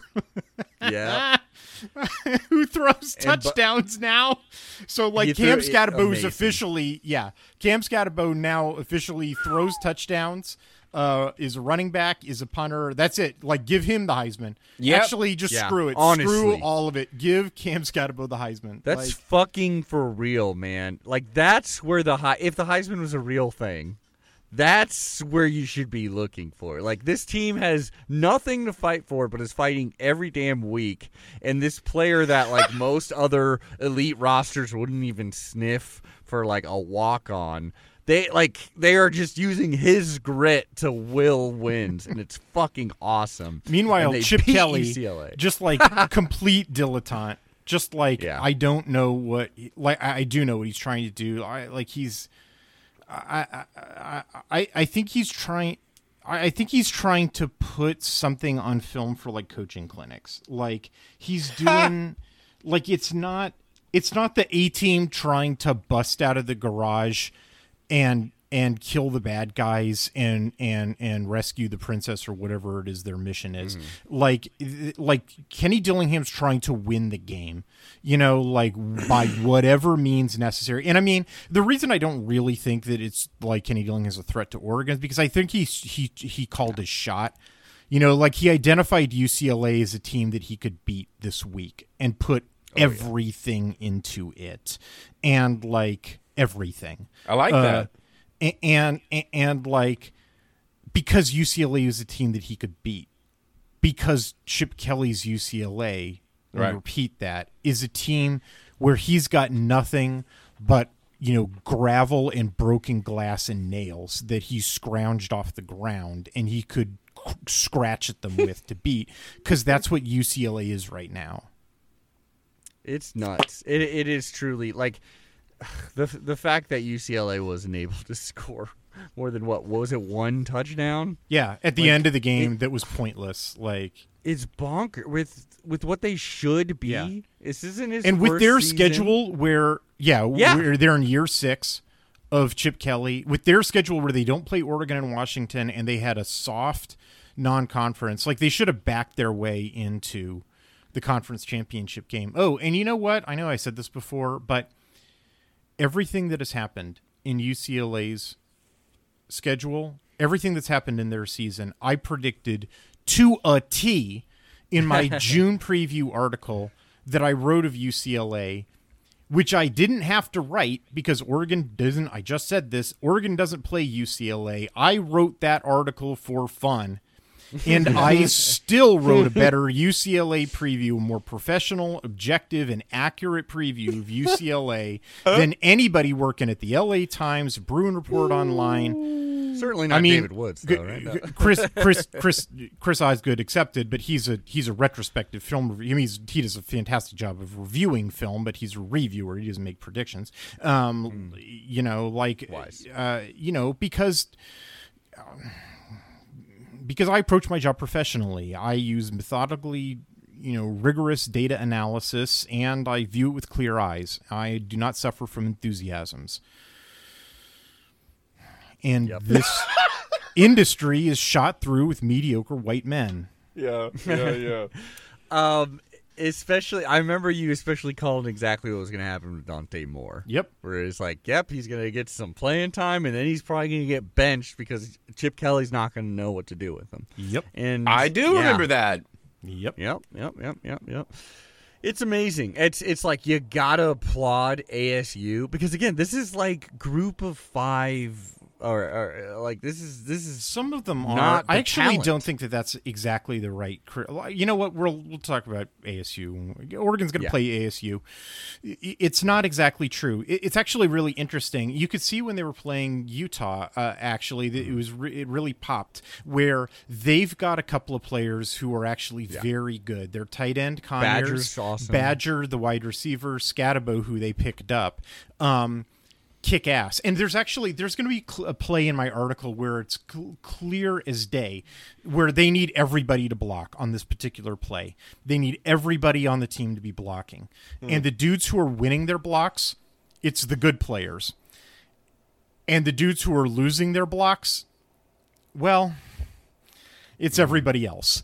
And so it's like that's the Kenny Dillingham sort of th- that's the bind that he's in is that he's got a team. It's inaccurate to say, "Oh, he's got a team of nobodies," because that's it's not true. He's got a team where he's got like he's actually got quite a few somebodies. It's just he the sign over his door doesn't say Oregon or Florida State or Auburn anymore. You know, it, it, it, he wasn't able to get a bunch of you know blue chips by snapping his fingers. You know, mm-hmm. he the the guys that he got, like you know, he wasn't he just wasn't able to get enough good players. And then on top of that, his quarterbacks got all hurt, and his offensive line is actually people aren't talking about this because people never talk about the offensive line. Oh my God, I've never seen more of a disaster area at offensive line. I mean, it's not just like the situation that he inherited, although he inherited a bad situation, and it's not just um, that he wasn't able to help it through the portal because nobody's able to really help it through the portal. The injury situation going on at ASU's offensive line would make you cry. Like it is, if if you had any idea what is happening to his offensive line, you would break down in tears. It is tragic. Uh, I mean, honestly, genuinely, like it is t- horrifying the things that are happening to his offensive line. And the fact that he has been able to fight and claw and scratch for some wins and for some good performances you know like against uh, USC and some other teams um, is amazing. Just honestly amazing with the injury situation that he's facing at that offensive line. J- absolutely incredible. And if like honestly, I would be like Pac-12 Coach of the Year, depending if they I mean get like really I mean, Really, you really, know? the job that he's do- like, I mean, Deion Sanders gets all the attention for obvious reasons for turning over sixty players on his roster and getting and doing as good of a job as he did. D- Kenny Dillingham turned over fifty players on his roster hmm. and did almost as good of a job, at, at, at, at and almost as monumental of a task. Same roster. If Kenny Dillingham had Deion Sanders' roster, they'd already be bowl eligible. Hmm. Just saying. Hmm. Um, okay, so and with a USC substantially tougher schedule. Oh yeah, USC versus UCLA. We've talked a whole lot about UCLA. We've talked about USC here. Um, uh, be, because of what we've said about UCLA, Yes, sir. I'm going with USC because I can plant my flag, and they've got Caleb Williams. They've got an offense. Lincoln Riley knows what he's doing on Boy, we keep tr- we keep needing to talk about this game to instead talk about a bunch of other games. I know, I know, because I don't want to talk about UCLA anymore right. because they're terrible. Um, I'm going with USC. Yep. How about you, Uh, Beth? oh boy, this game is so stupid. I mean, the, what this game reminds me of is like the 2010 USC UCLA game. Remember that? That was between like seven and five Lane Kiffin on sanctions and four and seven Rick Neuheisel, uh, where it was something like 30 combined NFL draft picks. Good God. Were, were on those two teams that were completely irrelevant. um, in like a totally meaningless game. Like, yeah. Yep. Yeah, I can, you know, and yeah, yet again, one- two massive wastes of talent. Uh, you know, I- irrelevancy in Los Angeles, and then lo- what do they do? They blew up the Pac-12 and and are getting Yep. paid for it. Like yet again, what a bunch of losers! God, Yet again. yet again, Yet what a bunch of you know losers being rewarded for their loserdom. Um, Dude. uh, yeah, I, I, I guess. Corrupt. Yeah, It's corrupt, I- bro. USC, I guess. UCLA is just a, a a ridiculous program, and USC has Caleb Williams. So yeah, USC. Yes, it's true. Well, we already talked about this game. This is the the nicest card, I think. Just that Sun Devil, Yeah. that duck. Yeah. looks good together. They work Now, together. Yeah. I mean, I- I'll just straight up just ask both of you: Are either of you going to choose ASU? In No, this? of course not. No, of course not. Yeah, I know. I I think you're right, uh, Hith too. That it's just like even if even if we played ASU before UCLA, like there's those bag of tricks wouldn't have worked on us. Like uh, it's just they're different teams. I love ASU. I, I sort of suspect like that, that Dillingham probably emptied his bag of tricks too. You know, Yeah. like I think that I, I you know, I, I, I, think he called his shot. You know, I, I think he looked Mm-hmm. at his schedule and he was like, "Look, man, I got to win some of these." You know, Mm-hmm. and so it's so sort of concentrated his fire. Absolutely. You know, Uh, it's just like why it- why distribute it against you know Oregon in these sort of you know games that he's got a very low percentage chance of winning, and instead Yeah. you know like I, I know that sort of sounds like a self serving narrative as an Oregon fan, but like, and I was I will do just as hard a film study on this game as I do on any other game. In fact, I will genuinely enjoy it. You know, as I tweeted out Yeah. about like you know poor Chris Osgood has to study the USC offense in this game, and and and and chipper old me, I get to to watch all, all this swing and gate stuff and other fun stuff for for Kenny. Like I yeah, you know, it'll be a treat, you know, to look at this film. I will study it with, with aplomb. I'm not sure how I'll write it up because it'll be like I don't know if he's going to do 18 swing and gate plays against Oregon, Um, but like yeah, I sort of I get that feeling that this was like you know he charged up the weapon. Um, and that the, the weapon has probably been discharged. Uh, you know, we're gonna be, we're gonna snap one. We're gonna realize like what the fuck they're running the triple now. yeah. Yeah. Um. So yeah, we're all going with that. But our hearts go out to you, Sun Devils. You're you're definitely the Quack Twelve uh, secondary team this season. We Aw. love you. I don't know. My secondary team right now is Cal. I'm I still got Cal to to, to to make the Yeah, you're bowl. still- so so far so good. Oh man, Stanford I'm- versus Cal. This is a good one. Did you hear about this? There's a apparently a bunch of Cal fans went over to the Stanford campus and they posted a bunch of like uh kind of like wanted looking signs or Oh, missing no. signs and it said have you seen this axe? You know this is the axe that they fight for stanford versus cal in, in big game. And it just said have you seen this axe? And I had a picture of the axe and it said it's not missing. We were just wondering if you've seen it. Which made me laugh very hard. That's some good trolling. Um, Oh boy. Stanford, I remember I was very adamant on, oh, what are the points for Stanford? Plus 13? Again, you know, against Oregon State? Hell yeah, I'll take it. I think they're pluckier. They got their asses kicked against Oregon State. This is a Stanford team that you should kick their ass, quite frankly, Yep. if you're a serious football program. Um, Cal is bordering on not serious, but they they've got Oh, you, something you to mean the team for. that Washington only scraped by at home? Yeah. it's amazing, right? um it- Cal has got a lot to fight for. They they kind of really need the bowl eligibility. I mean, I don't think that they give a shit about Justin Wilcox being. I mean, they already extended him. There, it's he's his seat is not hot, but just for credibility's sake, get to a bowl game. God damn. Yeah. Um, this two ACC powerhouses fighting against each other. I know. I I guess I'll go with Cal, just because I think they are better than Stanford. That's what I got to say. What about you, Aaron? Fuck it. Give me Mixing it up? Stanford.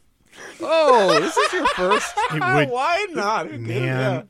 This, I- I mean, I- I've got Cal too, but like uh, th- that man. As soon as Aaron said that, I just felt like in the pit of my stomach, like that's a wild ass Schroeder pick in which he's going to be right. Like, Uh-huh. like, you, you I'm- know how he communes with the Cosmos randomly, and then it's like we're all on Sunday, like what the fuck? He did it again? Like what? Yeah. Yeah. Like uh man, when you it really started off strong when you nearly got the uh, shit, uh Southern Utah University upset of ASU. Oh. That was damn impressive, my man. Um or was almost. Uh but Stanford versus Guy, you're going with Stan. I Horseshoes it. and hand grenades, Adam. Horseshoes and hand grenades. Why not? Could be the tree. And then we got the actual game of the week. Number 12, Oregon State versus number 5, Washington. Now, if Washington Washington coming off that mm, I mean that very Washington win against Utah. Still undefeated. That's 10 games in the a row. wind Unbelievable. win. Yeah. And then number 12, Oregon State just destroyed Stanford. Mm-hmm. They only have two losses one to Wazoo. What? And then Yeah, but it was before two- Wazoo had packed it in, so Yeah, yeah. It, it was a strange one. And they did try to rally back, but I mean, it wasn't Yes, strange. It made total sense for the Wazoo that they played at the time. Like, it's just Mm-hmm. Wazoo has been strange, and that there's been like two different Wazoos. absolutely. And then uh, Arizona is their other loss, and that that was a very close game. Some very stupid decisions from Jonathan Smith, uh, but it was a very competitive, close game. Mm. It, it was So one got- stupid decision, but it it reflected where those teams were at. Like structurally, that game totally made sense. True. That's true. That's true. But I, the one thing lives rent free in my head. Yeah. that and him milking himself. Well, Uh, yeah. Number twelve versus number five Washington. This is this Wait, is huge. does Jonathan Smith milking himself mean that he would be the perfect fit for Texas A&M because that's agricultural and mechanical university? hey, I heard Mm. his name mentioned. I don't think I don't think Texas A and M money is wanting to to go in that. They want a big splash. I'm guessing that seems. Jonathan Smith They're is more their style. He's because he's pint sized. yeah, because he's Although Jimbo Fisher is also pint sized. He's like May- 5'8". maybe He's like a maybe safety. it's something where they're like they're out they're actually kind of not wanting to spend a bunch of money and maybe once Oregon State is in the Pacific Mountain West Conference Jonathan Smith will want to get the fuck out of there and maybe he'll go to Texas. I mean- I don't know. Don't really care either. I, I Uh, can but- imagine no bigger swing in money than going from whatever OSU is going to land at to to Texas A and M. Like that's Yeah. you know talk about rags to riches. This is this is an interesting one, especially the way Washington has been playing down so much. I do think Oregon State is a little overhyped. However, mm. they are a more complete football team than a lot of other Pac-12 teams. Mm-hmm. And overall, they've been well coached, and DJU mm. is a good, serviceable quarterback for this team. Um, and they got good running backs. So yeah, yeah, yeah. This The will be a lines fun one. flipped. It's also the, the lines flipped. Uh, uh, Oregon Yeah. State is now favored um, in uh, in the betting lines by two points now this is fun. mhm, It's that in in Corvallis. in It's the Potato Corvallis. Palace Palace. p- Yeah. Potato Okay. Salad Palace. okay. Uh, That's good. I haven't heard that. I'm sure you said that before, but that, that hit me. Um, so potato salad palace here. Whoo! If Oregon State were to win this one, and let's say Oregon wins too, that sets up for a, a pretty big game next week. That's like could be a heartbreaker for the Ducks. I mean, uh, we'll we'll talk about that next week. But uh, I don't know about this. Is this is truly a toss up? This is truly a toss up. I think I'm gonna go with.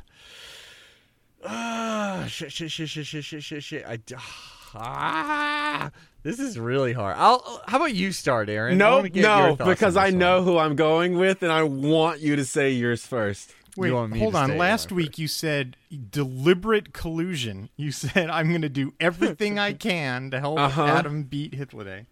Well, Yeah, yeah, but then, yeah, he oh did. right, but we discovered give up that immediately? loses, but yeah, He forgot immediately. you want me to tell you who I pick? No. Okay. Um. Okay. So I kind of feel. The, ah, Speaking of two front wars, uh, I got to fight. this is tough. This is tough. I'm sandwiched in between you two right now on the YouTube too. So I guess. I mean, I guess you got to maybe go with just the home team. Uh-huh. That's right. Uh, That's right. No, fucking, I'm going with Washington. Oh, I'm always disappointed when I go with Washington. Yeah, 'cause even that's if, all right. If I pick them to win, they hey man, I don't just just think of me The Beavs, uh, when you the to pick Beavs 'em. are very strong. The coleslaw complex. Yeah. you know, I Ah. that brand is the worst. It is Reese's, I yeah. I won't no, let's not mention any companies here. But I am going to say I think the Beavs got this one. And I think it could You're be by like Beavs. 2 points.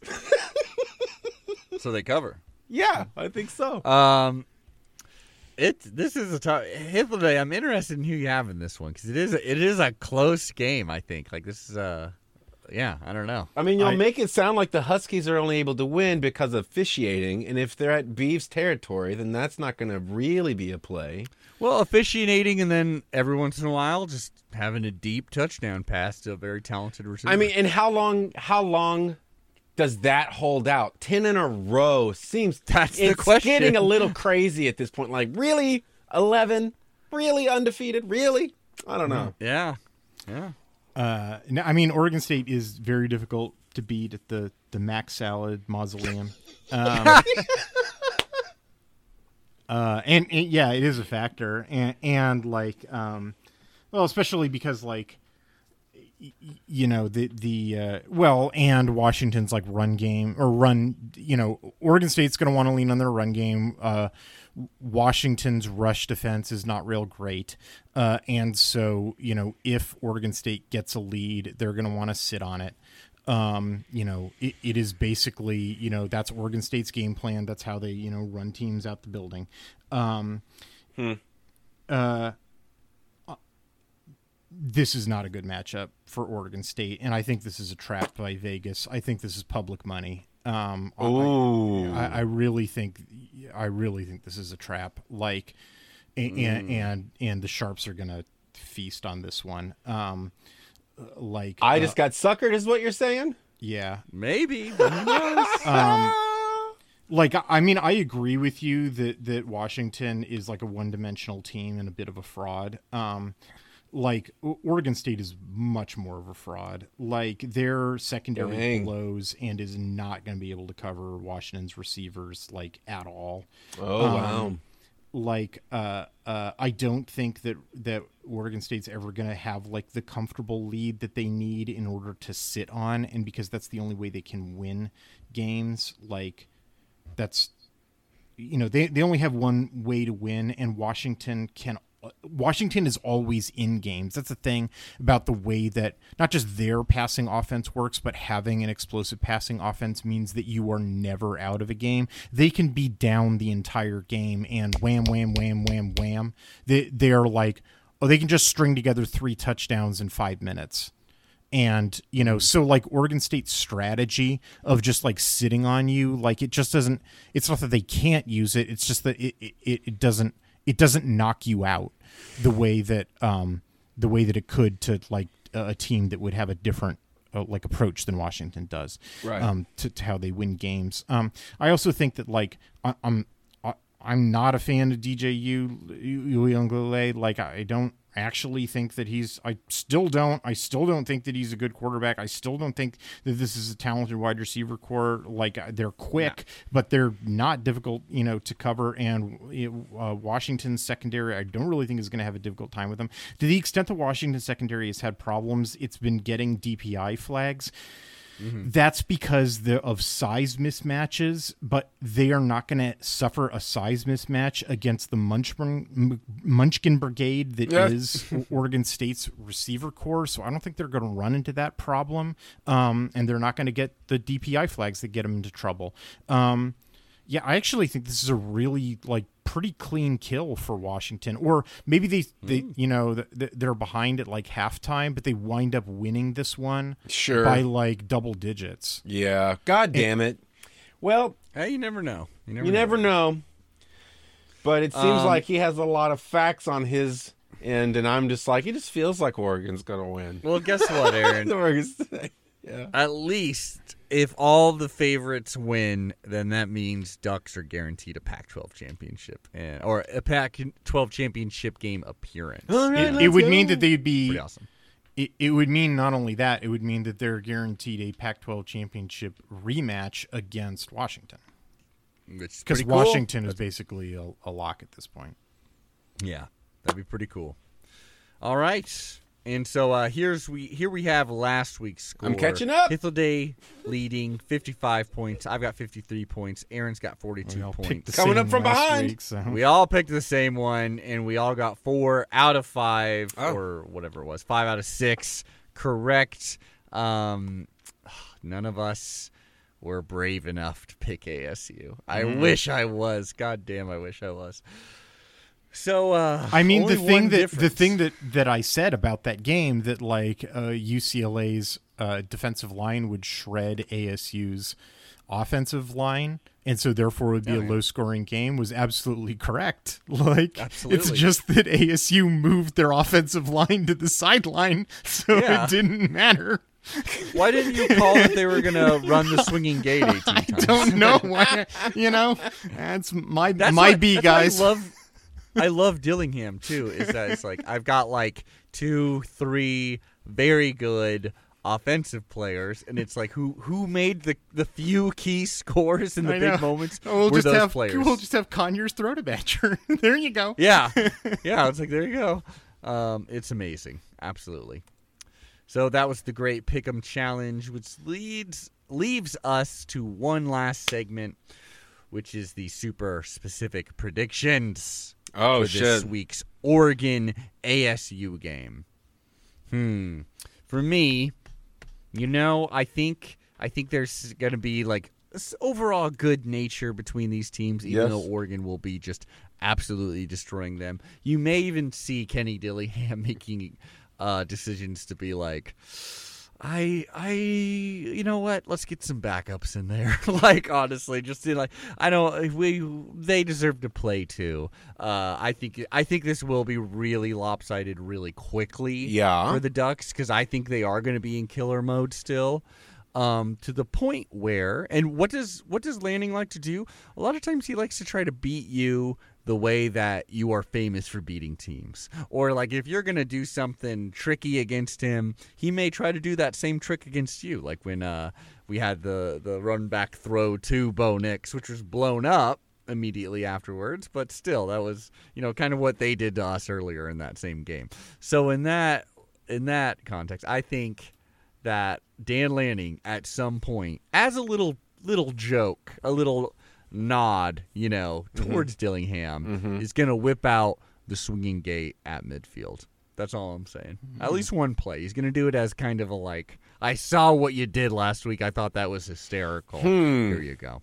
That's my very specific. If that happens, then he's listening to the show. But I think I'll follow you, hmm. but divert the timeline to where it hmm. actually my super specific thing is it's going to be Dan Lanning being more authoritative and being like I know exactly how to beat you and I'm going to exploit the living shit out of it constantly. and I'll get, hmm. you know, and then and then is that specific enough and- though? You're but just yeah, saying we're gonna yeah, beat them because really what'll badly. happen is at the end of the game, whenever they are going to shake hands, Dan Lanning actually backhand slaps him in the face. in the face. Wow.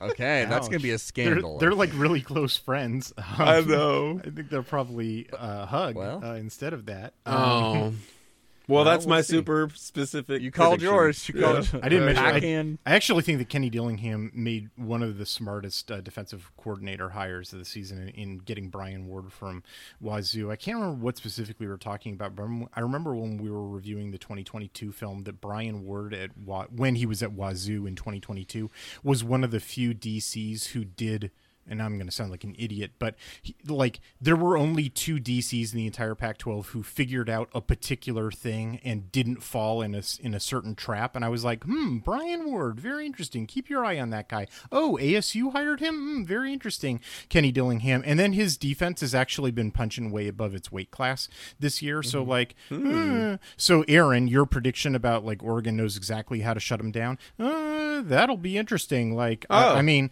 like like they're super blitz heavy and so like it'll be interesting to see how Oregon like deals with that so you know that'll be fun um Interesting. my, my uh super specific prediction is that uh Oregon has in each of the last uh each of the weeks since the bye um uh, or actually not or yeah no each of the weeks since the bye um, has uh, has broken out one new tackle over uh, play um, meaning you know one of the offensive linemen goes to the other side of the line and joins his his fellow uh, tackle. Um, and uh, uh, tackle over plays or or taco right? Tackle over uh, taco. Uh, I, I code on my tally sheet as different kinds of Mexican cuisine. Yeah. uh, and so uh, uh, I, I've been I've been having to come up with new ones every week, and so that's my prediction is that I'm you know they'll be in Tempe, uh, and and so I'll get to name a new one that I'll have to name after you know some some regional cuisine of the Southwest. Adam, like a, fa- a fajita or something. What's that? I would like to change mine, and I'd like to make a real one.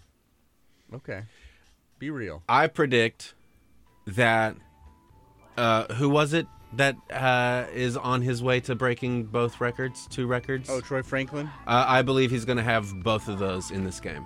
That's a good Oh, one. that's a good one, Aaron. That's a good one. It's a very good one. He's going to get both of them. That's my prediction. And the slap. Okay. And the slap. All right, and when all that happens, you'll find us here on the Quack Cove podcast. But before you do that, go over to Addicted to Quack, read Hythloday's article, follow him on Twitter at Hythloday1, H Y T H L O D A Y number one. I it's the letter I said. No, you got it. Uh, at Quack12 Podcast, where you can follow us. Y'all, we're so damn close to the end of the season and maybe the rematch of the Ducking Century. So don't miss it. Bye. Bye.